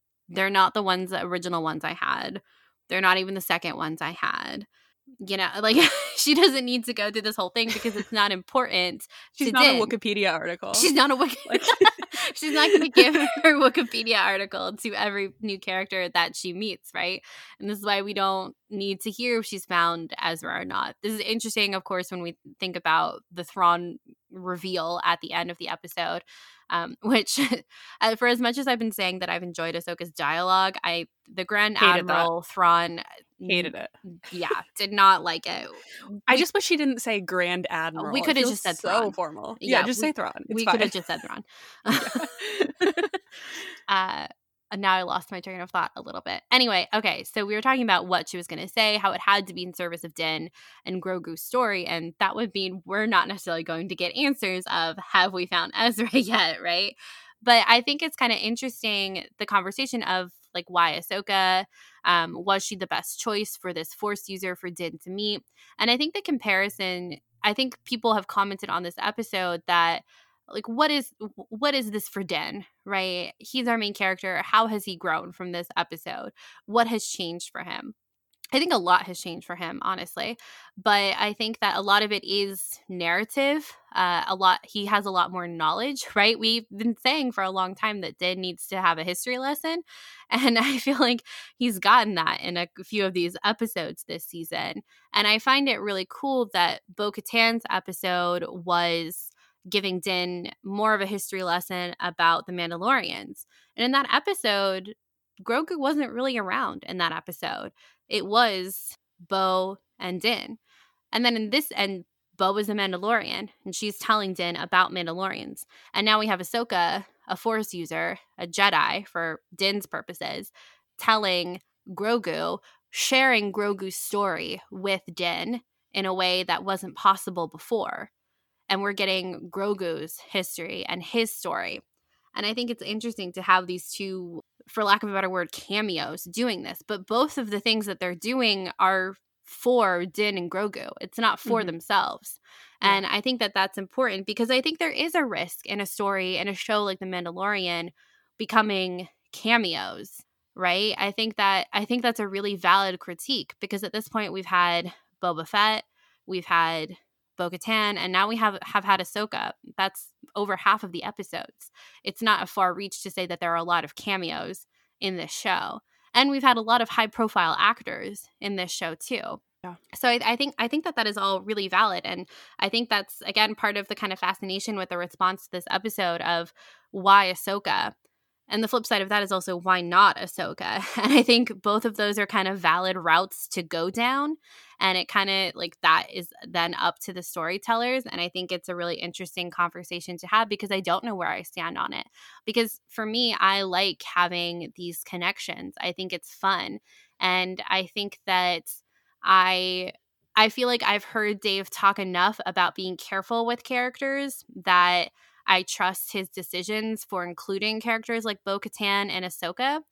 But then I also recognize that a lot of people don't agree with that approach too, that they think it wasn't necessary to have Ahsoka even as fulcrum in Rebels, or that she, it was cool that she was fulcrum, but including her like in the world between worlds wasn't necessary, right? I think that like that was too much. And I think that these are all really valid concerns because do I want the Mandalorian to become cameo of the week from the Clone Wars and Rebels? Should it be that? Because I think some people were looking at the Mandalorian in that it was going to be totally disconnected from the saga. And I think that a lot of the marketing kind of pushed it to be that way of this Western, the Outer Rim, no Jedi. And now suddenly we have the Jedi, who was the most associated next to Obi Wan Kenobi with Anakin Skywalker. And we're out here talking about if she's going to talk about Luke Skywalker, you know? Yeah. And I think that, so I think that it makes sense for people to say, is Ahsoka the best choice here? I don't think she is. I think I think that's really fair for people to say that when they're kind of when some of the marketing of this show was that it was going to be a completely new story in a completely new time frame but now we're having a lot of very very direct connections to skywalker centric stories mm-hmm. and some ways i think that that works really well and some ways i don't like i'm still kind of wondering about the boba fett connection um but that one was like so much more lower stakes uh, for this for the story of the Mandalorian than Bo Katan and Ahsoka. And I think it's a really complicated thing. And I, I've tried to think about this episode if it wasn't Ahsoka, if it was an unknown force user that they were told to go and meet, that they happened upon, would we have still gotten the same information? Probably, because another force user would have been able to do the same thing Ahsoka did. Really, the only thing that would be different is we probably wouldn't have gotten this uh, Anakin Skywalker kind of mention right? Mm-hmm. And I think it's interesting to think about how we would have gotten the same outcome for Din if it was a different character, potentially, a different Force user character. So does that make Ahsoka valuable? Does that just make her fan servicey here? Right? It's complicated. I'm just not. It, I'm biased because I actually think Ahsoka is the best choice here.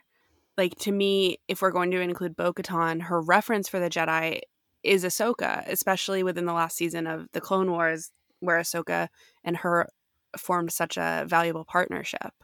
And I feel like if, you know, Din was searching for answers and he was going to go to the Mandalorians, Bo Katan is the one that has the connection to a Force user, and that's Ahsoka. And I feel like if that was going to come up, that's who was going to come up, you know? And to me, if I think about like this being a random Jedi, I don't know. I'm just like my preferences, man. I feel yeah. like it's just not as fun.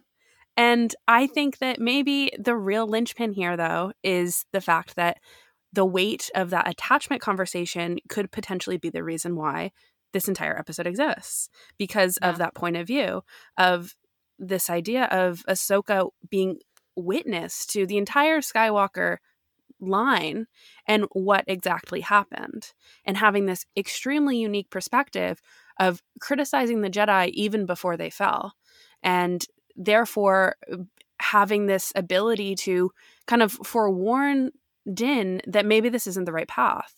And maybe there's another path. Maybe there's other ways to avoid it. And I don't think you would have gotten that perspective from some random Jedi. And yeah, I think it would be fun to expand the universe even more and add to it and everything. But I also think it's fun to have characters that are my favorite in the episode. And I just I find it really interesting and this isn't a slight at anyone. I just want to say that. I just find it really interesting that Star Wars fans seem to not want their favorite characters to appear in many places. Where this to me is a really strange thing about this fandom where personally I want my favorite characters to appear in many places as I possibly can because I want their stories to continue and I I understand that like the economy of saving them for like the brevity of their story is also important. But I guess the difference here is that I have some sense of trust in the the storytellers and like the overall sense of the entire Star Wars saga that I want it all to interconnect. And I'm also just honestly like I'm pretty thrilled that she's in this episode like as a from a personal standpoint because now I get to field questions about like who is Ahsoka? Why should I watch the Clone Wars and the Rebels? And then I get to describe how much that sh- th- both those shows really mean to me. And I think that's really fun as a fan.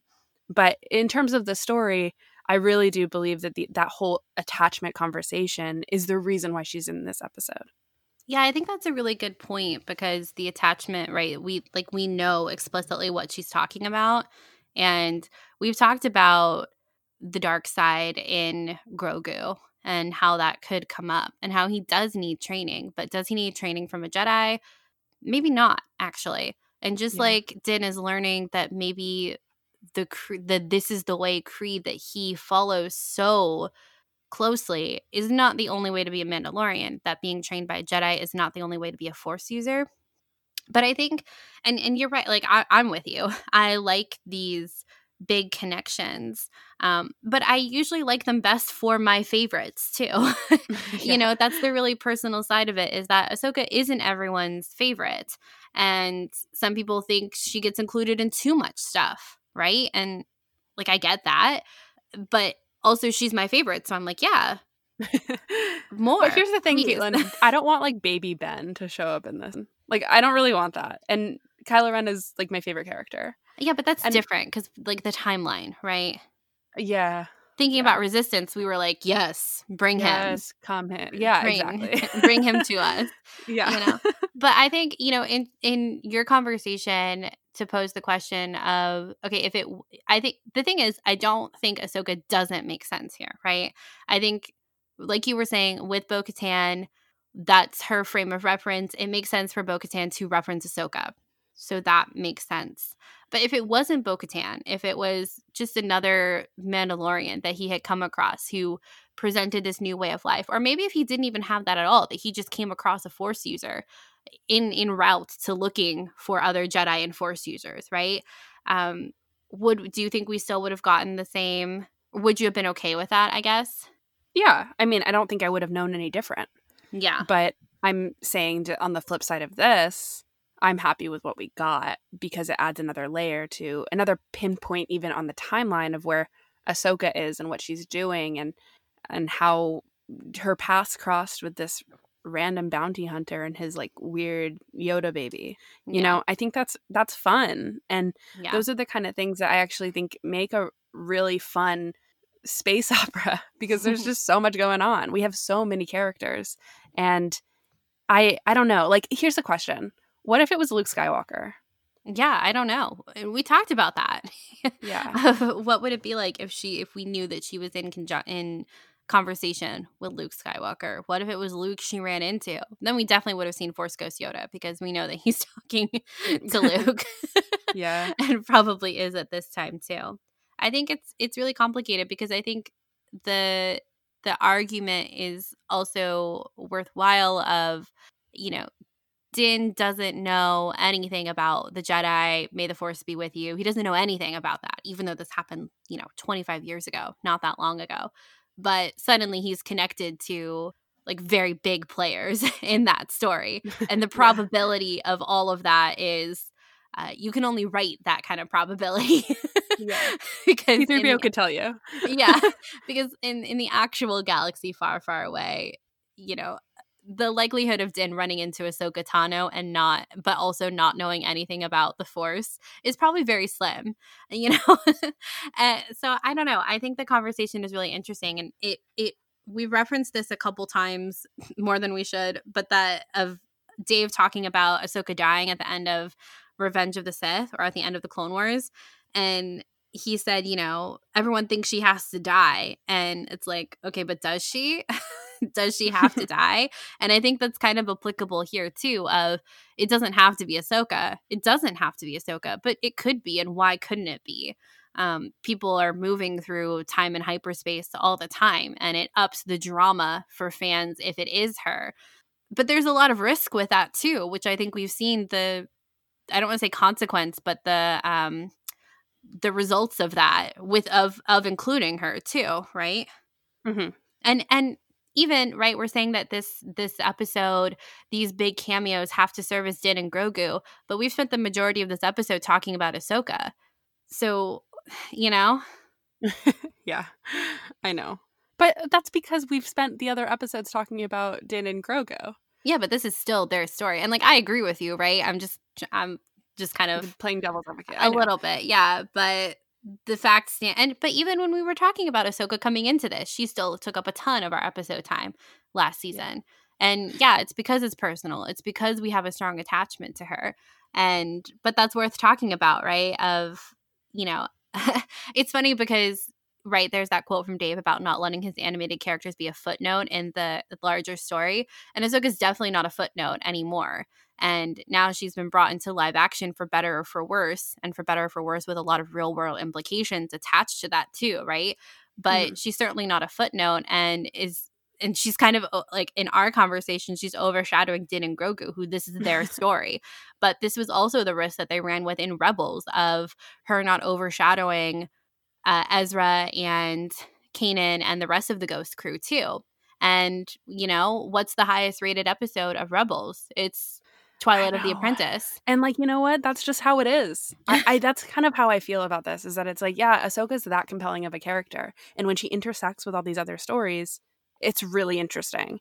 Yeah. And another thing that I wanted to bring up is that sort of going along the lines of the attachment conversation is that Ahsoka provides an interesting um foil is probably not the right word, but I'm going to use it. Foil to this idea that if Grogu went down this Jedi path, he could experience the the pain that Ahsoka has experienced just Yeah. based off of her own use of the Force.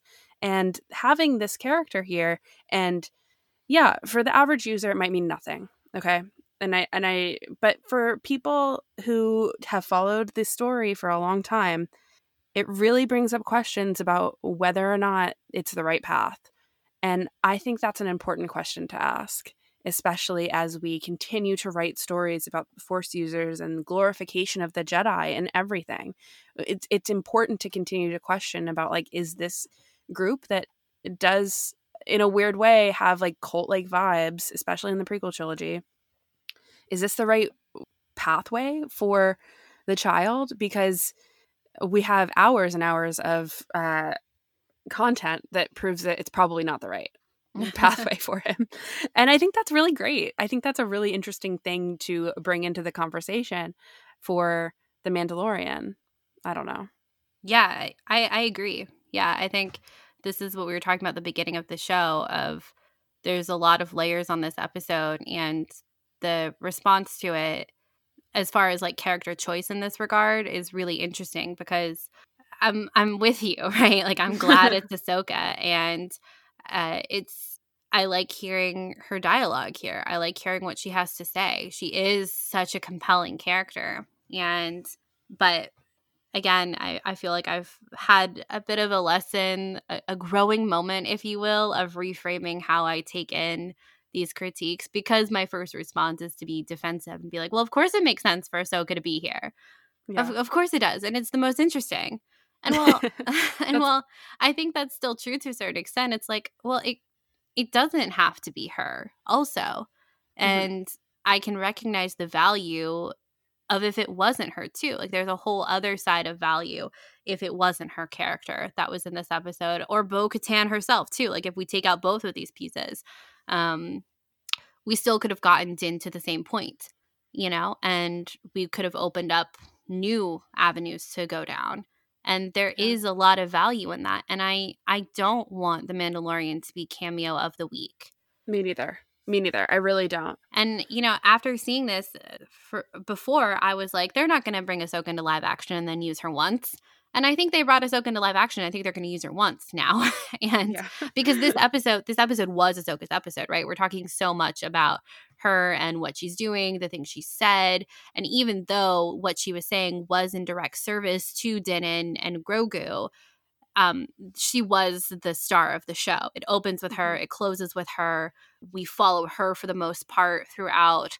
Um, it was like the majority of the episode was her. And so, yeah, I think there's a lot to go through Let's talk about another connection though, because what's brought up on the internet, and it's not confirmed yet at the time of recording, but Morgan Elsbeth, the you know the villain in this episode first off when they when i heard that her name was morgan that didn't really sound like a super villainous name to me. It was kind of random for star wars but morgana merlin. That's true. That's what i thought of. Yeah that's actually totally true. Anyway um I, have seen it spoken of online that this is a Clone Wars reference to an episode that we talked about about three episodes ago on this, maybe two episodes ago. I think a friend in need. Week. I think it was two weeks ago. Okay. um, a Friend in Need, which is an episode with Ahsoka, Bo Katan, Death Watch. Come uh, on, say it. Uh, and Lux, Lux, you know, Caitlin's favorite character, Lux. So, you know, this episode comes up a lot, and it includes the Death Watch massacring the Ming Po people of Carlac. And I, uh, the internet has recently revealed that perhaps Morgan Elsbeth is part of the Ming Po people of Carlac. And when Ahsoka references her, she says, during the Clone Wars, her people were massacred. She survived and let her anger fuel an industry which helped build the Imperial Starfleet. She plundered worlds, destroying them in the process. It's really interesting to me that we have another character whose like trauma from the Clone Wars has fueled this anger that has uh, deeply seeded this, you know, the problem of creating an industry that fuels war. And I think it's really interesting, but this again goes over most people's heads, you know, and I think that that's totally fair. And maybe it shouldn't have been included. And maybe this connection is too much um, because it really didn't really sit. I don't know. I don't really know if it gained a lot of legs, honestly, about like understanding that she um, was evil because of her trauma. Do you know what I mean?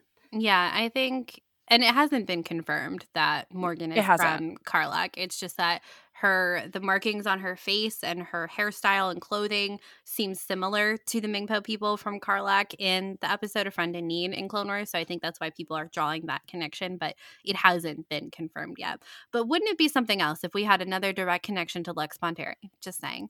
But well, it makes sense given Jon Favreau and this this episode that keeps coming back. Like it's really interesting that again, I just want to bring it back that this is the episode that Jon Favreau lent his voice to when he played Pre Vizsla.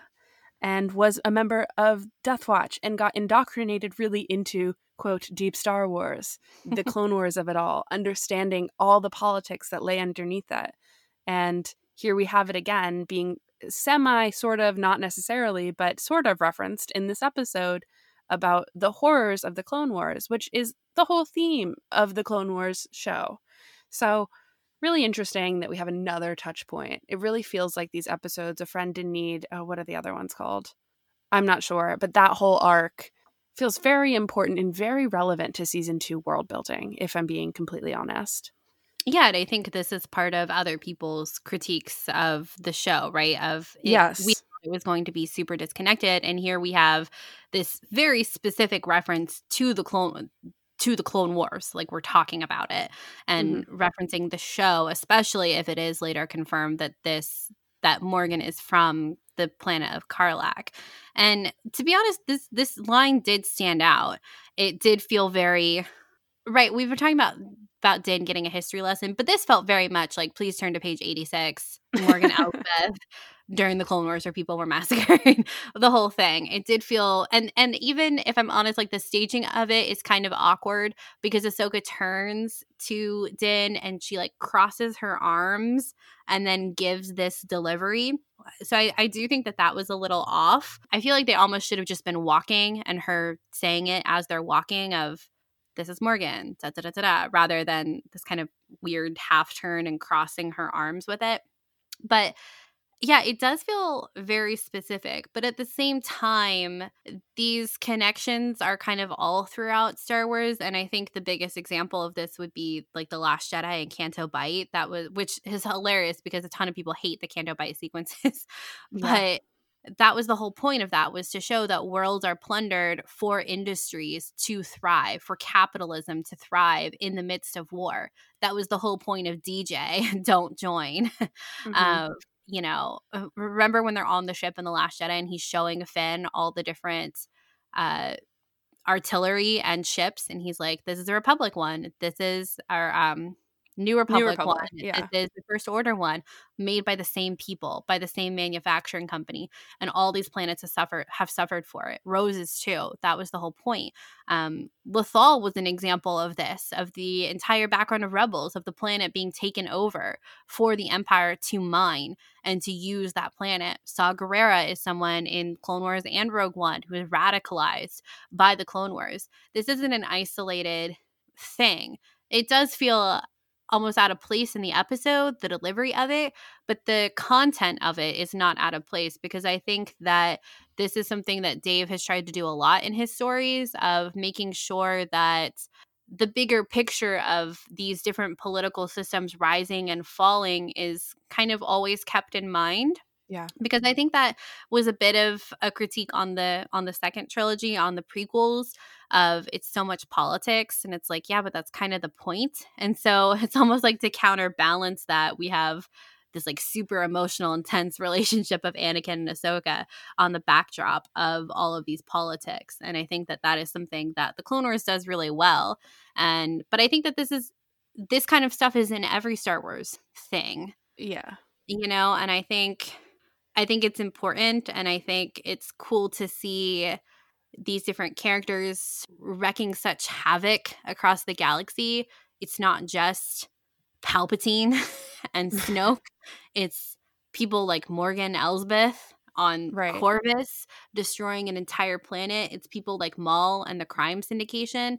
We see this on uh, Corellia, how it's a shipyard, how the planet is defined by that entire industry you know it's we, even in resistance seeing um was Orka's planet it's a uh-huh. mining uh-huh. planet it's an entire mining planet like these these and it's for i think it was Flix Flix i think it was Flix yeah. yeah yeah you're right it's Flix and i don't think that his planet was like in service of the first order but the point is is that these planets they're all a part of this political background of what's going on and some of them have been more impacted by others and just because and just because the empire fell doesn't mean that like there are all these power vacuums all across the galaxy and i i do think it's important to talk about them or at least to see mention of them so mm-hmm. i think I'm glad we learned a little bit about Morgan Elsbeth. I really like her character actually. I thought she I was, loved the fight. I really Ugh. thought it was super cool. I thought it was so cool and I didn't know this until later yesterday, but she was played by Diana Lee Inosanto, who her father, Diana's father was trained by and training partners with Bruce Lee How cool is that? who tweeted about the show too, Yeah. which I thought was I was like, is that Bruce Lee in my Star Wars timeline? so cool. it was really cool. But I loved the the last fight in the inner city. I thought was so cool. It really gave me the Obi Wan and Maul vibes from Twin Suns, and the samurai of it all, but also the western of it all. It's like the samurai Yeah. fight, and then also the split screen of the western fight happening with Din and Lang, I guess his name is, with the the reaching of the gun and the sleight of hand and the silences, the moving forward, the steps, everything. It was like so perfect in the empty town. I was like, this is Star Wars at its core, which is a balance between samurai movies and westerns and like weird space fantasy, which is like exactly what was happening. And I think that we could we should also talk about like the yes, the Thrawn reference was like really heavy handed and strange. kind of cringe. And and I'm just like not sure if we're ever gonna get anything more from that reference or if it's it's just really weird. Honestly, I did not really like it. I think it's I didn't like right. We said we didn't like Grand Admiral. We could have just said Thrawn, but I think it's the one bone that they're gonna throw us of this is what Ahsoka is doing. so I guess I'm kind of glad that we at least got a little nugget of what she's doing and it wasn't the theme of the episode because we've already talked about how it that shouldn't have been the theme of the episode, but we at least know specifically what she's after and we can chew on that for a while. For me, the whole Thrawn reference really did kind of hammer home the whole cameo of the week thing, and it felt a little cheap because I don't really see them going down the Thrawn path. If they do, that's cool. I really like Thrawn as a villain, especially in Rebels. I haven't really read the the books, but I hear they're great, and I feel like there's a lot there to discover. It would be cool to see that in live action. Might be kind of weird, but I just think it's unlikely that that's going to come come into play unless Gideon is working with Thrawn, which is an interesting prospect. And therefore, maybe we would see Ahsoka again if Ahsoka is on this path to find Thrawn. And then if Thrawn is working with Gideon and Gideon is after Din, and therefore the Empire, like in mass, is these are the people that are left from these positions of power. If you talk about power vacuum, like what's next for these people, right? And I think that it's that to me felt like the cheapest shot that I was not a huge fan of, but it's okay. That's that's just me and I can not it doesn't didn't really take away so much from the episode for me. Um, but it did feel sort of like a little bit of a throwaway line. And I think that uh you know, I watched Star Wars Explains video, his reaction, um, and Alex kind of talked about how his reaction to that line was similar to hearing Palpatine's laugh in the Rise of Skywalker trailer and he said that he was like, "Oh my god, wow, that's so crazy!" And then kind of the dread kind of sat set in, and he was like, well, "I don't know how that really fits, but okay." Kind of the same vibes here, except I, I was really thrilled about the Palpatine laugh at the end of the Rise of Skywalker. But I do agree with his. Yeah, we were, we were wrong, but I we were like, "Oh my god, this is interesting," and I think that with um with this, it's like, "Yeah, oh my god, this is interesting." Wait, that's kind of weird, but okay, you know. and I don't know if that's gonna. I, I would love to be wrong. Really, is what I'm saying because, like I said, I really do like Thrawn in Rebels, and he is such a really cool villain. Especially if we if he is working with Gideon, which honestly, now that we're going down this path, makes a little bit of sense. Just because Gideon is a collector, and you know who else is a collector? Thrawn. And he is someone who plunders art and calls it art for his museum, you know? do we And- know that Gideon is a collector though, or he just has the dark saber? We don't know this. This is true. But I think that I think this is it. I mean, I don't know. I, Charlotte's like, I've cracked it. This is it. I mean, I haven't I haven't cracked it, but I I personally don't think Gideon is a Mandalorian who has the dark saber. I just think he thinks it's awesome and he um had like feels like it's a a, a source of power for him to rule Mandalore. Well, I think But- it's I think it's a trophy for him. I I think that perhaps he won it from took it from Bo Katan. Yeah. And now it's it's like he's taunting her. It's like it's like Grievous keeping all the lightsabers of the Jedi he killed. right. But It's all- eh, who knows? You know, I'm I'm not married to any of these ideas, but I do think that there's perhaps some things in common between Thrawn and Gideon if they wanted to explore that. Yeah, I it's interesting because even though I didn't appreciate the line delivery, I thought that it was meant to just be a nugget for us of what Ahsoka was doing right now. I don't expect to see Thrawn in The Mandalorian. I don't want to. And mm-hmm. I don't think I need I don't really want Gideon to talk about Thrawn either, you know? I think Yeah. Gideon is so menacing on his own. I you know, where is Gideon? I the start of the season, I was ready to be the number one Gideon Stan account, and we've gotten just so few crumbs of him this season, and I, I'm ready. Right, we've got three more episodes left. Gideon, where is he, he? he's coming and the the last two episodes i do feel like we're following a similar path to the tone and style of season one with i really do think that the last two episodes are going to be interconnected like one story and it'll feel like a grand finale in a way that it did in season one you know yeah. and gideon will be involved in that I mean, I know he will be. I just thought he'd be more in the season, and I'm Me too. Me too. because I think I think he's so cool. I yeah, I I don't want Thrawn to overshadow. But this is this is the whole thing again too, right, Charlotte? Like people are like, I don't like Ahsoka's not my favorite character, so I don't want her in it. And I'm like, bring me Ahsoka. And then people Thrawn is their favorite character, so they're like, well, why do you get your favorite character to be a cameo, and I don't get my favorite character to be a cameo? but that's okay to feel that way I, I know it it is, it, it is, but that's the complication of it. it of- really is I'm like, well, we don't need Thrawn, right? Like, it doesn't. We don't need him to be in this. And then other people are like, okay, yeah, we don't need Ahsoka to be in this either. and yeah yes, you're correct. These things Yeah. are true. Um, and that's where we are. if we saw Thrawn for like a brief second working with like on the bridge of some Imperial starship, you know, I think that would be cool. I'd be into that. But that's also just me. I don't know. this whole thing is like from my point of view, I think that would be neat, but I don't know if they'll do it.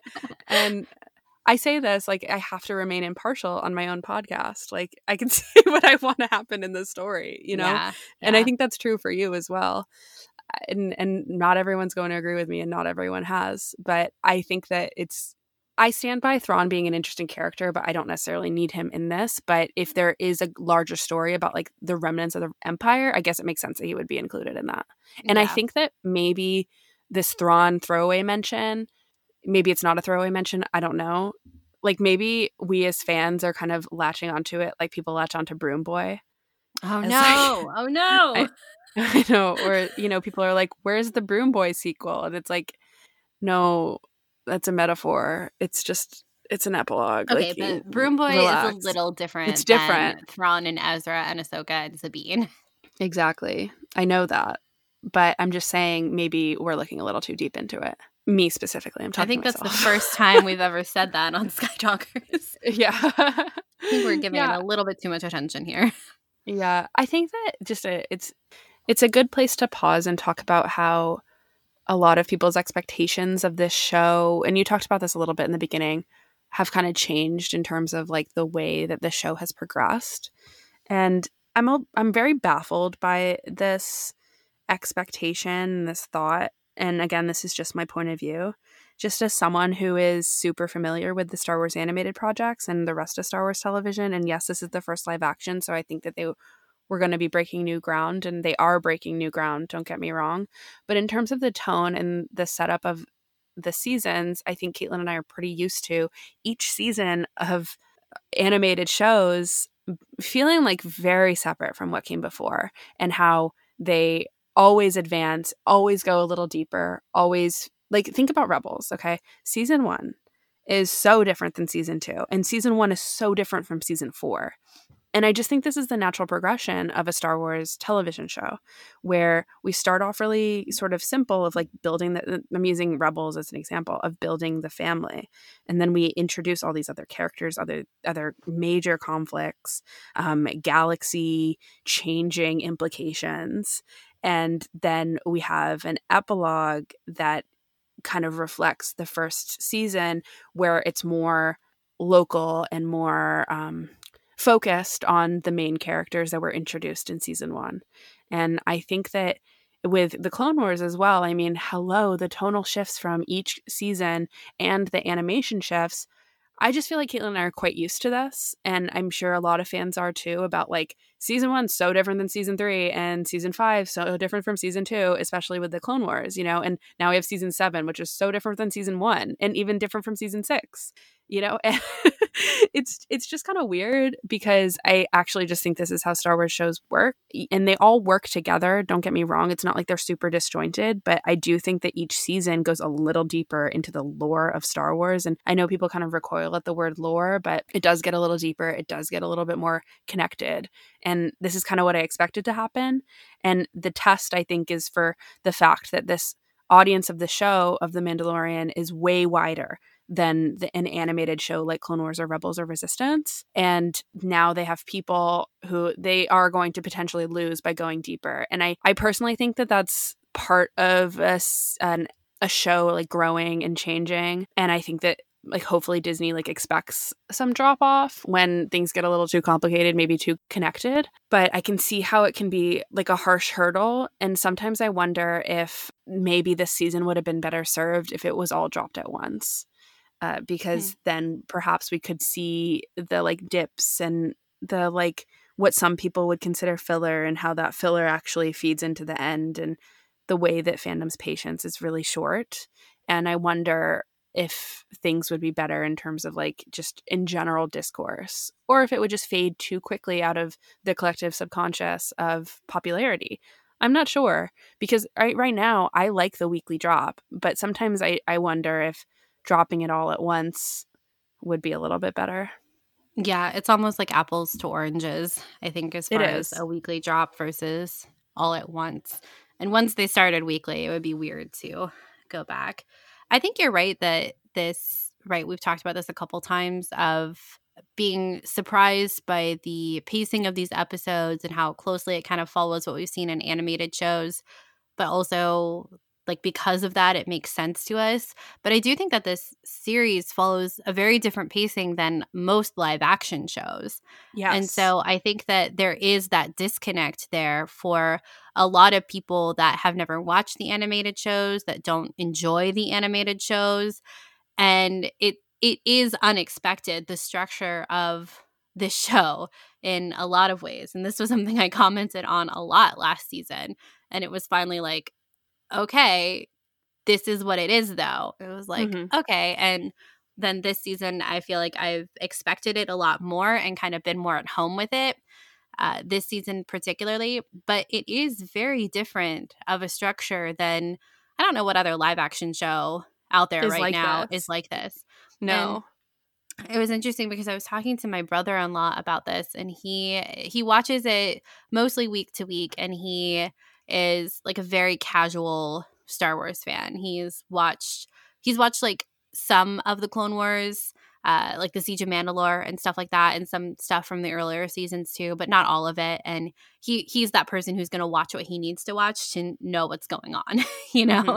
the bigger pieces. And he was talking to me about how he really liked how slow the Mandalorian was. He was like, it doesn't rush itself and it doesn't feel like it needs to and that's that's very different from a lot of TV shows that are on right now. And again, it's that thing of there is value in that kind of TV show, but it can also feel very out of place and sometimes feel too slow too. And and that's the risk with anything, right? Of if you lean too heavily in one direction, you can lean too heavily in one direction mm-hmm. and it might not be as balanced as it could be. And I think that that is something that a lot of people are realizing with the Mandalorian of is this is this the kind of structure and pacing that I like. I saw a comment on Twitter about how there's not a B plot in the Mandalorian and how like an overarching B plot and how like it can almost feel like too much focus on like why isn't there a b plot right? Like that kind of jumps around our focus and the action and the pacing and stuff like that. And there is this mission of the week sense to the mandalorian but it's not a b plot. I i don't think i would call it a b plot. It's the mission of the week and i think those function differently within the story. The story is about din and grogu and right now it's about finding out about Grogu. Like that's the big mission. And the little pieces of that are Din finding out about himself, the relationship between the two of them growing, and what they're actually going to do when Grogu makes his choice. And through that they have these bins of the week. And I don't know, I think I think The Mandalorian is such a surprising show for so many of those reasons and that it does take its time and is super slow in a lot of respects that there isn't this like it's just Din and Grogu. Like there are our only constants. it's kind yeah. of crazy when you think about it. And we've talked so much about like westerns and things like Lone Wolf and Cub and Kurosawa and these influences and this show really lifts directly from them. And this again is the the critique on the show. I feel like I've said that a hundred times this episode, and I apologize for that. But these are the two sides of it, right? Of is this innovative storytelling to be pulling directly from Kurosawa and you know Lone Wolf and Cub, uh, High Noon, and stuff like that? Is that innovative storytelling? Does it always need to be? Is this unexpected? Not really, because the the showrunners have been saying this from the very beginning of Western, simple, clean Western. and it's like, oh, wait, we got a simple, clean Western. but I, I do, but I think it's a good conversation to have because, yeah, it's in a way, it's not surprising and also surprising that this is actually what we got. But you think back to the Clone Wars and the episodes with like the Zillo Beast and Ahsoka leaves, and a lot of people were not huge fans of those episodes because of how much they took from Godzilla and Hitchcock. And there have been other examples of that in in like the animated shows. And some people thought it was too heavy handed. And then we have a show like this, and, and I'm thinking coincidentally of Dave's episode, The Gunslinger, which we know from the Art of book for The Mandalorian, which you should 100% get, is a direct reference to the show The Western, The Westerner, right? Yeah. Is that what it's called? And I yeah. guess it, it, it's all just a part of this conversation of is like what's the value here of having something so directly tied and even this episode so directly tied to Kurosawa. And I thought it was funny because some people were like, it's like Ba Sing Se from Avatar The Last Airbender, which it is, but also that's like the architecture that ancient cities have done for thousands of years. like Ba Sing Se was taken off of those cities. exactly. And like that's the point of Avatar too, is to yeah. combine all these different cultures and to kind of reference that yeah. in a new story. And to me, I think that I've had my own criticisms about things being too heavy handed. And I think that maybe this episode could be line in line with that. I, I didn't personally feel that way, but I understand those criticisms because I've experienced them myself. But I feel like what Star Wars does by picking up on like John Ford westerns and Kurosawa and really drawing from things that inspired Star Wars originally, things that inspired George Lucas, they're bring they're like revitalizing genre tropes that haven't really been explored that much in modern uh, cinema or television shows and reminding audiences when look through the lens of familiar Star Wars that these stories and the way of filming has value and was commercial at one point even though it's not you know the number one thing at your movie theater these days. It gives credence therefore to the fact that these moments in cinema are important in order to understand like the, the archetypes of the characters and the drama that is being told because the small scale story is exactly what a, like that's what samurai and western stories um, are doing anyway. So if they're going to tell that story they have to work within these archetypes because as hu- this is so deep and i'm sorry but like as human beings like we're always referencing things even if we're in our subconscious. So like directly referencing it it really does like reach back into all of what we know about certain tropes and everything, even if we're not actively thinking about it that much, and helps us recognize what is happening in the story, especially when we have a character whose entire like our two main characters are Mass and a weird tiny alien baby. So, like, in order for us to have any sort of reference about like what's happening, is that yes, we get it from the performances of the actors, but we also get it from the world building, and we also get it from the tropes that are being picked up from these films that they're referencing and things that live in even if we haven't even seen the movies we understand that oh this is samurai-esque. Oh this looks like you know a japanese city. So it's it's really interesting to me um how star wars explores them and i'm sure that i'm even rambling here when i talk about this because it's like pretty obvious about why it's interesting to reference things but i think that even just giving new life to genres that are perhaps like still not really being explored that much is what Star Wars does really really well and has done really super well since 1977. I think the conversation of genre is really important with Star Wars and always has been. And I think it's interesting because personally, this kind of story that we saw in this episode with more of the samurai influences I tend to respond to a lot more positively overall than the straight Western, which is interesting because we have Dave who's done both with the gunslinger and with the Jedi. And you guys know that's the gunslinger is not my favorite. And that's a direct pull from a Western. And then here we have the Kurosawa samurai vibe. And I'm like, yeah, this is it. and I just I I think it's cool that this show is kind of deviating from those what we would expect to see from a live action. Like it's not Game of Thrones. And I think a lot of us thought it would be. And it's routinely told us from the storytellers themselves that it wasn't going to be that. But mm-hmm. we all thought it would be and should be. yeah. and I yeah, it's kind of like reminding myself every week of it's okay to take things slower. It's okay that there's not something like a B plot and and like look, you're still having a really good time. yeah. Like it's it's okay that the show doesn't follow conventional storytelling rules because I, I would I think I would say that it's sorry to interrupt, but I would say it's okay that it's not even necessarily doing an innovative story. Yeah. And that feels yes. weird to say, but I agree because I think that, and it does feel weird to say because I think that all stories should be innovative. And I'm not saying, I think the composite of The Mandalorian is innovative in itself because of the technology that's happening, the fact that millions of people are tuned in to see a, a masked character and an alien in their relationship. Like, that's innovation. They're using the technology of the volume, they're pushing, you know, the fact that you can make this high quality of television week to week is groundbreaking for the industry, all these things, right? But I'm totally with you. Yeah. Yeah. And right, eh, like this is the hypocrisy of all of it because I'm like, it's okay if The Mandalorian isn't necessarily innovative storytelling. But then a movie like TROS, I'm like, that story was not innovative at all. And that was a huge problem for me. And they're both completely different situations and stories, but they're also not. And I just, like I said, I I keep running in circles in my head about all these things and my responses to these different Star Wars stories. And that's part of the fun and part of the headache, too.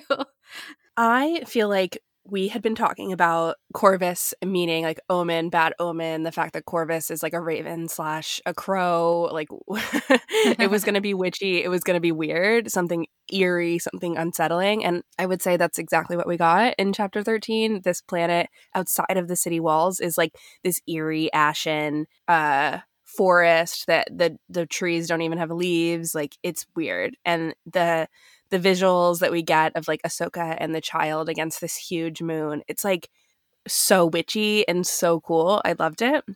And I think that what was what to me was coming across is that Ahsoka was like in this weird way. It felt like Ahsoka was this witch in the forest who was plaguing the town, and there was like this undertone of magic to me here. That like Ahsoka, the you know, people there was rumors about this episode being called the sorcerer and not the Jedi. And in a lot of ways I think that would have been cool. But I could see how that archetype and that that idea was displayed through the visualization of this episode and a lot of the the smoke and the cloak and the way that Ahsoka um, kind of existed within this space.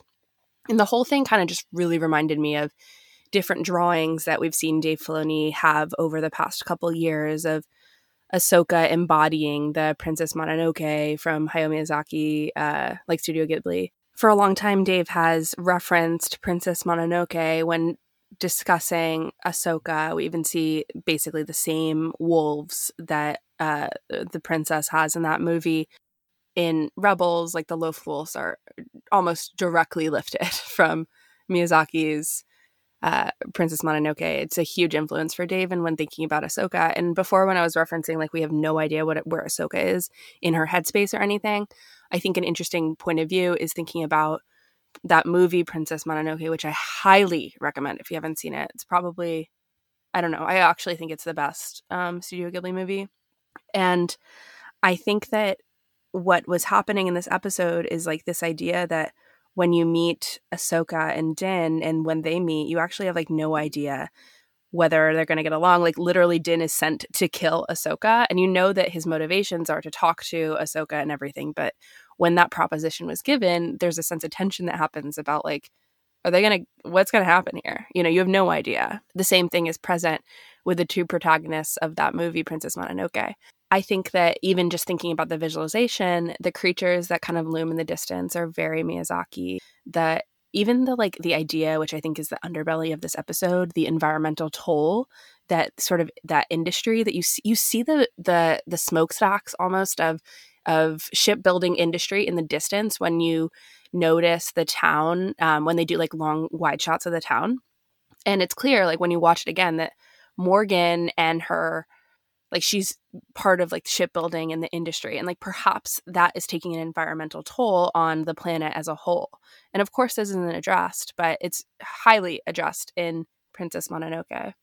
And i think it's a really cool thing to compare and to think about because there's always these sort of um, intentions that happen in these episodes that there's a lot in what goes into like the concept art and the concepting of the, the episode. And I, I would bet money on that being a reference. And i just think that it, it, it's also like when dave has talked about like where ahsoka is um even like nebulous of like a series whenever he draws her it's this all it's always this like really ominous like i honestly think sorcerer is a good word here. This this uh alone and like wandering through the forest, the environment, and like she always has you know nature by her side and here we have we even saw morai in this episode i think it's hotly debated online but it's there was an owl and i honestly think it's morai. Why else would it be there? We see a loth cat here like it just feels very dave you know? The loth cat was so fun.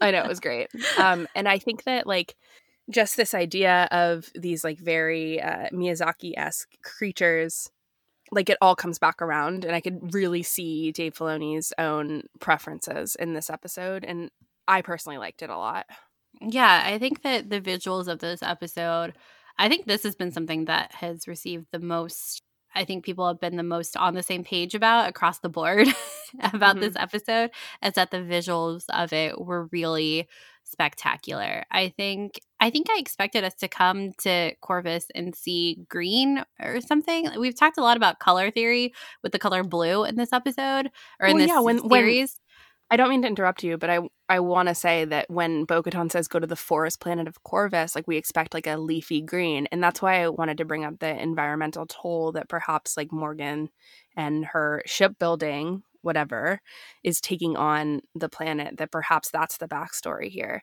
that like we, we wonder why does this planet look so cre and so charred and so burned like what's even happening here you know? It could be that. Yeah i think that the episode wants you to draw the conclusion that it is the result of morgan being there is that this forest is completely destroyed and the people are in terror and stuff like that. I I do think that I remember uh, watching it and the prisoners that were in the electrocution chambers. I remember watching it and thinking, "Oh, Dave said, let's go a smidge darker than the gunslinger." Just a little bit, and we got we got that electrocution uh, look that we saw in Bo-Katan's episode with the oh, I know who it is. I forgot his name though. The guy who was running the ship that Bo Katan was ambushing when he took the electrocution cyanide pill and electrocuted him. It's Return the Jedi, yeah. you know. anyway, we saw that with them, and these the the whole setup of it did feel very Clone Wars of these prisoners trapped and they're being held hostage, and Ahsoka and Din have to figure out what to do next. And Ahsoka makes it a point to say, we have to rescue the prisoners and that kind of stuff. But yeah, I, I think the visuals were, they were spooky. This was a blue gray episode, I think. It was, I think this is probably the darkest episode we've had color wise. Yes. Um, I think that Bryce Dallas Howard's episode with Bo Katan is close, but it was red more blue with gray undertones, whereas this was more gray with blue undertones. mm-hmm. If I can be kind of stupid specific about it. but then we did have this this was the other thing i really like the layout of this episode and even talking about the architecture of the city i think that the mandalorian has done a really good job at really conceptualizing spaces in these different places. I like how that rhymed. um, I feel like we always have a very good idea of where these people are in relation to whatever complex ship town that they're in, which I'm kind of surprised about because for as much as they've kind of been traveling around, you wouldn't expect it to be that realized, I think, with these different towns. But the fact that we have a good idea of the layout of Corvus or uh, what's the city? Calodan. Calodan, I think is what it's called. The city, we have a good idea of the layout of Nevarro, of the Imperial base on Nevarro as well. Even from last season, we have a good layout of Tatooine back then, of the city that we, of the outpost city in Tatooine that we saw this season all of these places are very realized and in the art of the mandalorian book you see a lot of like blueprints of these cities and how they're laid out and it's very specific to the purposes of the story right? You think about um the episode with Boba Fett's armor and Timothy, and you think about how it's that straight line, like that shanty town, and it's just like a straight line of these yeah. mobile buildings and that is to facilitate the use of the dragon coming underneath the city to really see it ripple down the main street of the city and for that visual of it and also for the visual of a main street and that episode very much pulls on the western tropes of we got to save the children from the school and all the townspeople are going to come together and it's the actual sheriff. And so to have it be like a main street layout of a shanty town in the middle of the desert the architecture the layout of that town makes a lot of sense. Then when we think about the layout of this town on corvus very samurai we've got very like this kind of inner city walled city of going further in is very much pulled from specifically ancient Asian architecture, which I think anyone who's familiar with like samurai stories, that seems very obvious. But the walled city, going deeper in, the most sacred place is at like near the back and at the center, if that makes sense. And there is a difference. And we see that very laid out here too. And it makes a lot of sense because what I think is cool about this episode when thinking about the placemaking of it is that Ahsoka, right in the beginning, she starts out at the outside of the city walls. And we know that Morgan knows what information she wants. And it ends with her in the inner courtyard getting the information that she wants whereas the opposite is true for Din. Din starts inside the city looking for the information that he needs, and the place he gets it is far outside the city with Ahsoka. I think kind of the how that's like the opposite, I think is really interesting because Ahsoka is in this built up place that is made to look tranquil when it's not. And she's in the middle of this battle, this fight. I don't want to call it a battle, this fight with Morgan. And whereas Din, he ends up outside in a very tranquil space, learning about a really serious trauma from Grogu. Grogu. I I think I really love the architecture of this city and of the Mandalorian in general. I think they've done such a spectacular job with it.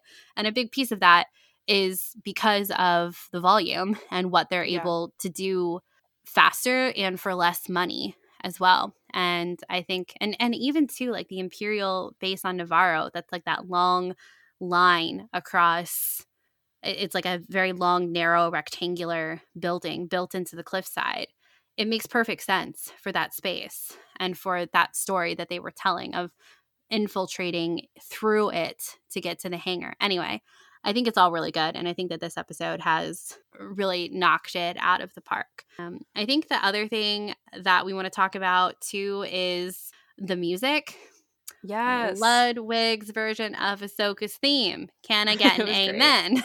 yeah, it was great. You know, knowing me, you will know and not be surprised by that I didn't notice it the first time because I was black I blacked out and like I I was shaking the whole time during this episode because I was excited and nervous. So the first time I watched it, I like didn't notice anything with the music. I really mostly noticed the silences in the episode and how, you know, that we have the the long sound design, like the long silent sound design, and like focusing on um like the clash of the the saber and everything.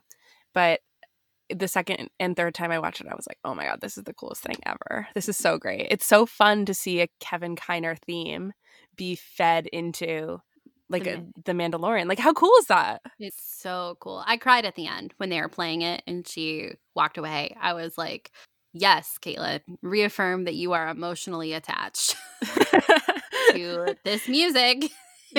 character.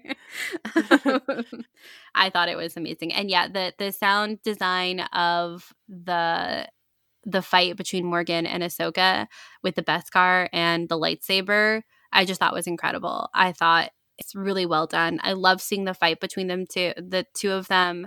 And yeah, like you were talking about earlier, the visual of her in the inner gate against Morgan doing this this fight between them versus Lang and Din on the outside just staring each other down of who's going to shoot first. I just it, can't get over it. The the western totally mirrored by the samurai. Yeah, it, it's it's a really cool visual, I think, and it's it's them saying this is what we're doing. it was so over the top, but yeah. I loved it. Yeah, I did too. And then the other sound that, or the other piece of music that I wanted to shout out was, of course, the end when Ahsoka. This also felt very Ahsoka to me for her to stay there with the magistrate, the the actual magistrate of the town, and uh, once it's liberated of Morgan and the other, I guess, remnant Imperials, or maybe they just work for Morgan. Not really clear, but I loved that visual, and there's that kind of that. um It's it's like a it reminds me of like a, a medieval version yes. of the mandalorian theme it almost my first not my first thought but what i kind of likened it to was almost something like from the hunchback of notre dame like that kind of court jestery out in the middle of the town light-hearted music um and the way that that kind of it like drifted over the setting until we got to din in the razor crest and baby yoda was sleeping and we just hear this kind of light, almost like lullaby, childish, a little bit magical of the Mandalorian theme in the background. And he says, he's like kind of rocking the cradle and he's like, it's time to say goodbye. Ugh, so good. so and, good. And the fade out, you know that time has passed with that fade out transition shot. And now Baby Yoda is awake or Grogu is awake and, you know, he has to say goodbye but he doesn't. And I think I've seen some people say like, "Oh, I can't believe Din was gonna actually give him to Ahsoka," and it's like, yeah, but as soon as she was like, "I don't think I can train them," him Din goes, "Okay." After the, he, he, like tried once, was like, "Wait, why not?" And she was like, "Because of such and such." She goes, "Good reason." Where do we yeah, go? Sounds next? good. sounds good.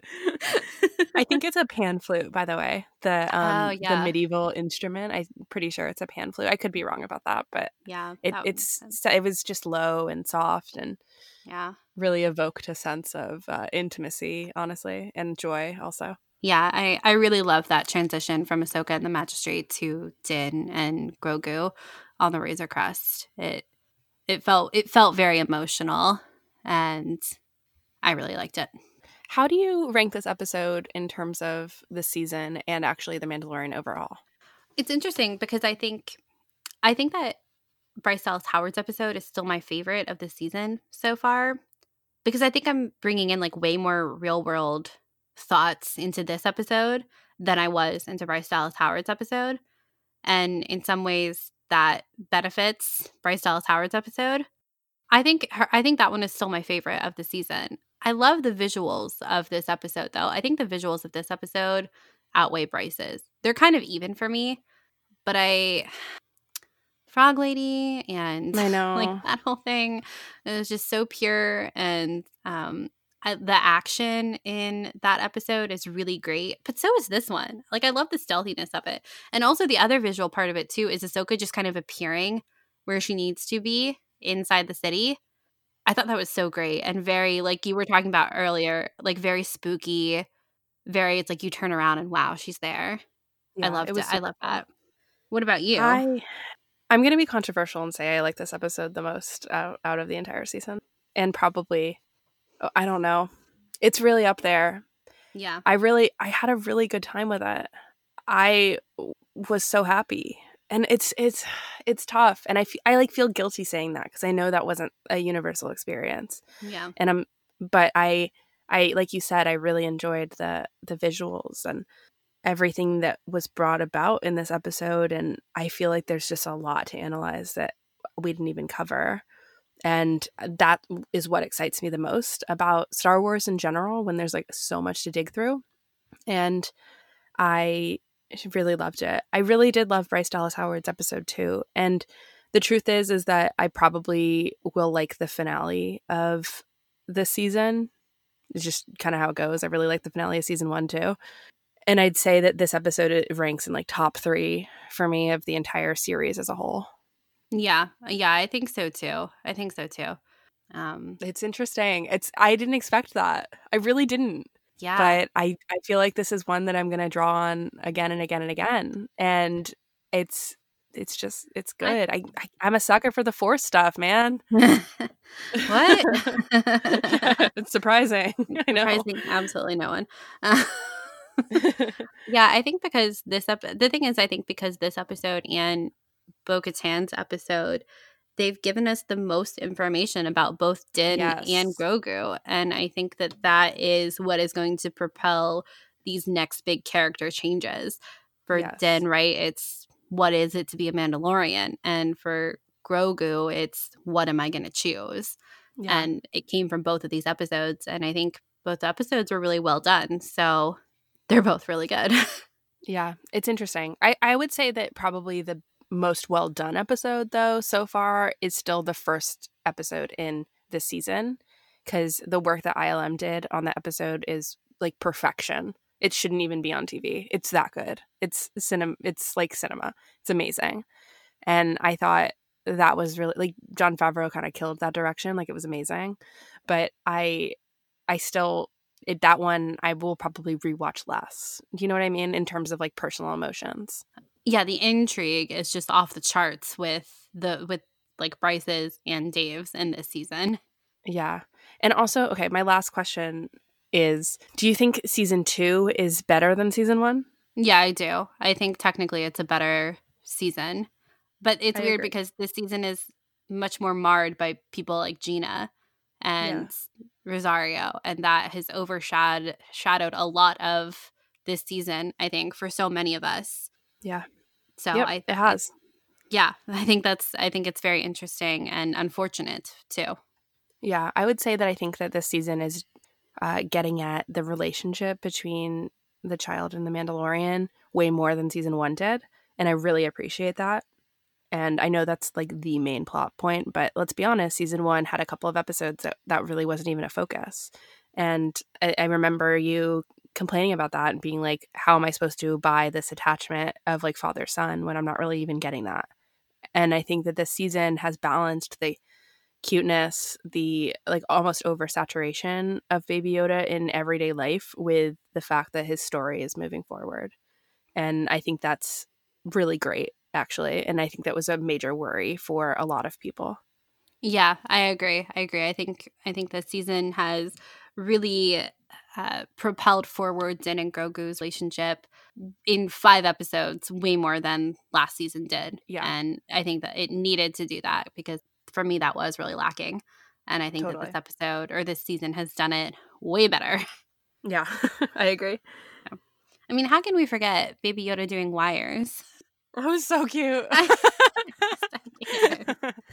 he gets little just electrocuted. How do you even get back there? How did, Din was like pushing him through. He was like, you know what? This sounds like a good idea. Let's try just try it. We And then when he goes, it's worth a try. I'm like, what was the like the thought point that was like, you know what? Maybe I'll just shove my tiny son in there. We'll see what happens. so funny. I'm kind of surprised we haven't gotten a shot of this is a a weird sentence and I recognize this. Okay, you know in Empire Strikes Back when Yoda is like rifling through Luke's stuff and is like, "Oh, what's this?" You know? yeah. And it's really funny and you see like the Yoda bum like the and it's really like really funny. I'm actually surprised we haven't gotten that from the child at all. Like that kind of shot, but maybe that's a technical puppet thing. And I think the puppet is looking looked really good in this episode by the way yeah. because there were some points in the past, like the second episode in this season, that I was like, I had voiced on the show that I actually prefer the CGI one or I like the CGI Baby Yoda. And I thought there was a really good balance specifically in this episode of The Jedi between the puppet and the CGI. It was good. Yeah, I agree. And I think that what's great is that I feel like we're unlocking a whole new set of expressions for Baby Yoda for Yes. Grogu now that he has the name. The fact that we were like his expression to Din when he heard Din saying his name was incredible. I- Yeah. it brought me to tears. I know. it was so cute and so heartwarming too and i think it's it's going to be way different the communication between them is going to be way different because now din knows his name and knows that he understands what he's saying too because i think he was kind of 50-50 before Yeah, exactly.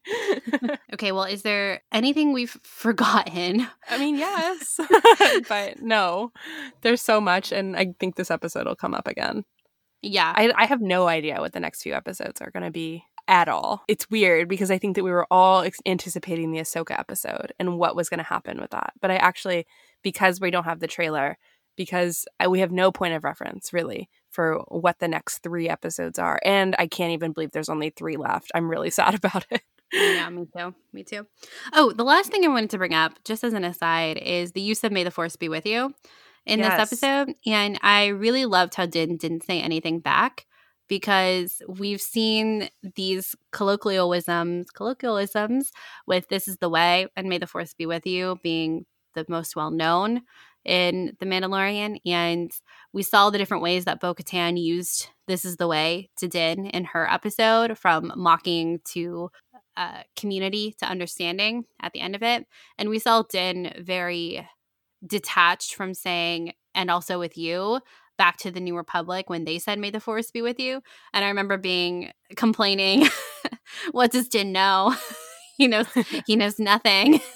yeah. and here he is saying it like a password. And now he understands a little bit more. He knows what May the Force be with you means to someone like Ahsoka, and more importantly, what it could mean to Grogu, knowing more of his history and his actual upbringing.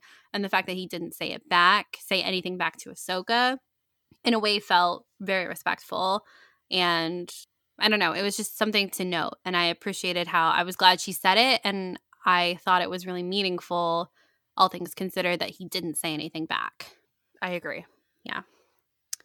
So that was kind of my last aside. Um, that's it, I think, for this episode. Yeah. I feel like Well, we've Some monster of an episode. it is a monster of an episode. I told you at the beginning it would be more rambly, and it was. So and it was. and it was, and indeed it was. So if you've stuck around this long, thank you guys for listening. I know that this is a complicated episode, so I hope that we are able to talk about some things that you agreed with, and maybe some points of the story that you didn't agree with. Be interested to hear more of your thoughts. This is a fascinating episode for a lot of reasons. So let us know what you think. You can find us online on Twitter at SkyTalkersPod or our personal handles. Charlotte's is at Clarity and mine is at Caitlin Plusher. We also have our website and Instagram and Facebook. Instagram is where you can find those pictures of Lone Wolf and Cub if you're interested in the scene that we've talked about a hundred times at this point. Like we need to stop talking about it, but I we're not going to stop talking about it when Well, it comes up again. I know. At the start of the That's the season- problem here. At the start of the season, I remember thinking to myself, I should stop talking about that scene with the ball and the sword because I think I referenced it every other episode last season. But you know, now they referenced it, so it's not my fault. this is and this is me bringing up the same 17 Dave Filoni quotes in every episode too. Like, do you guys remember this quote by Dave Filoni? everyone's listening like, yes, we do.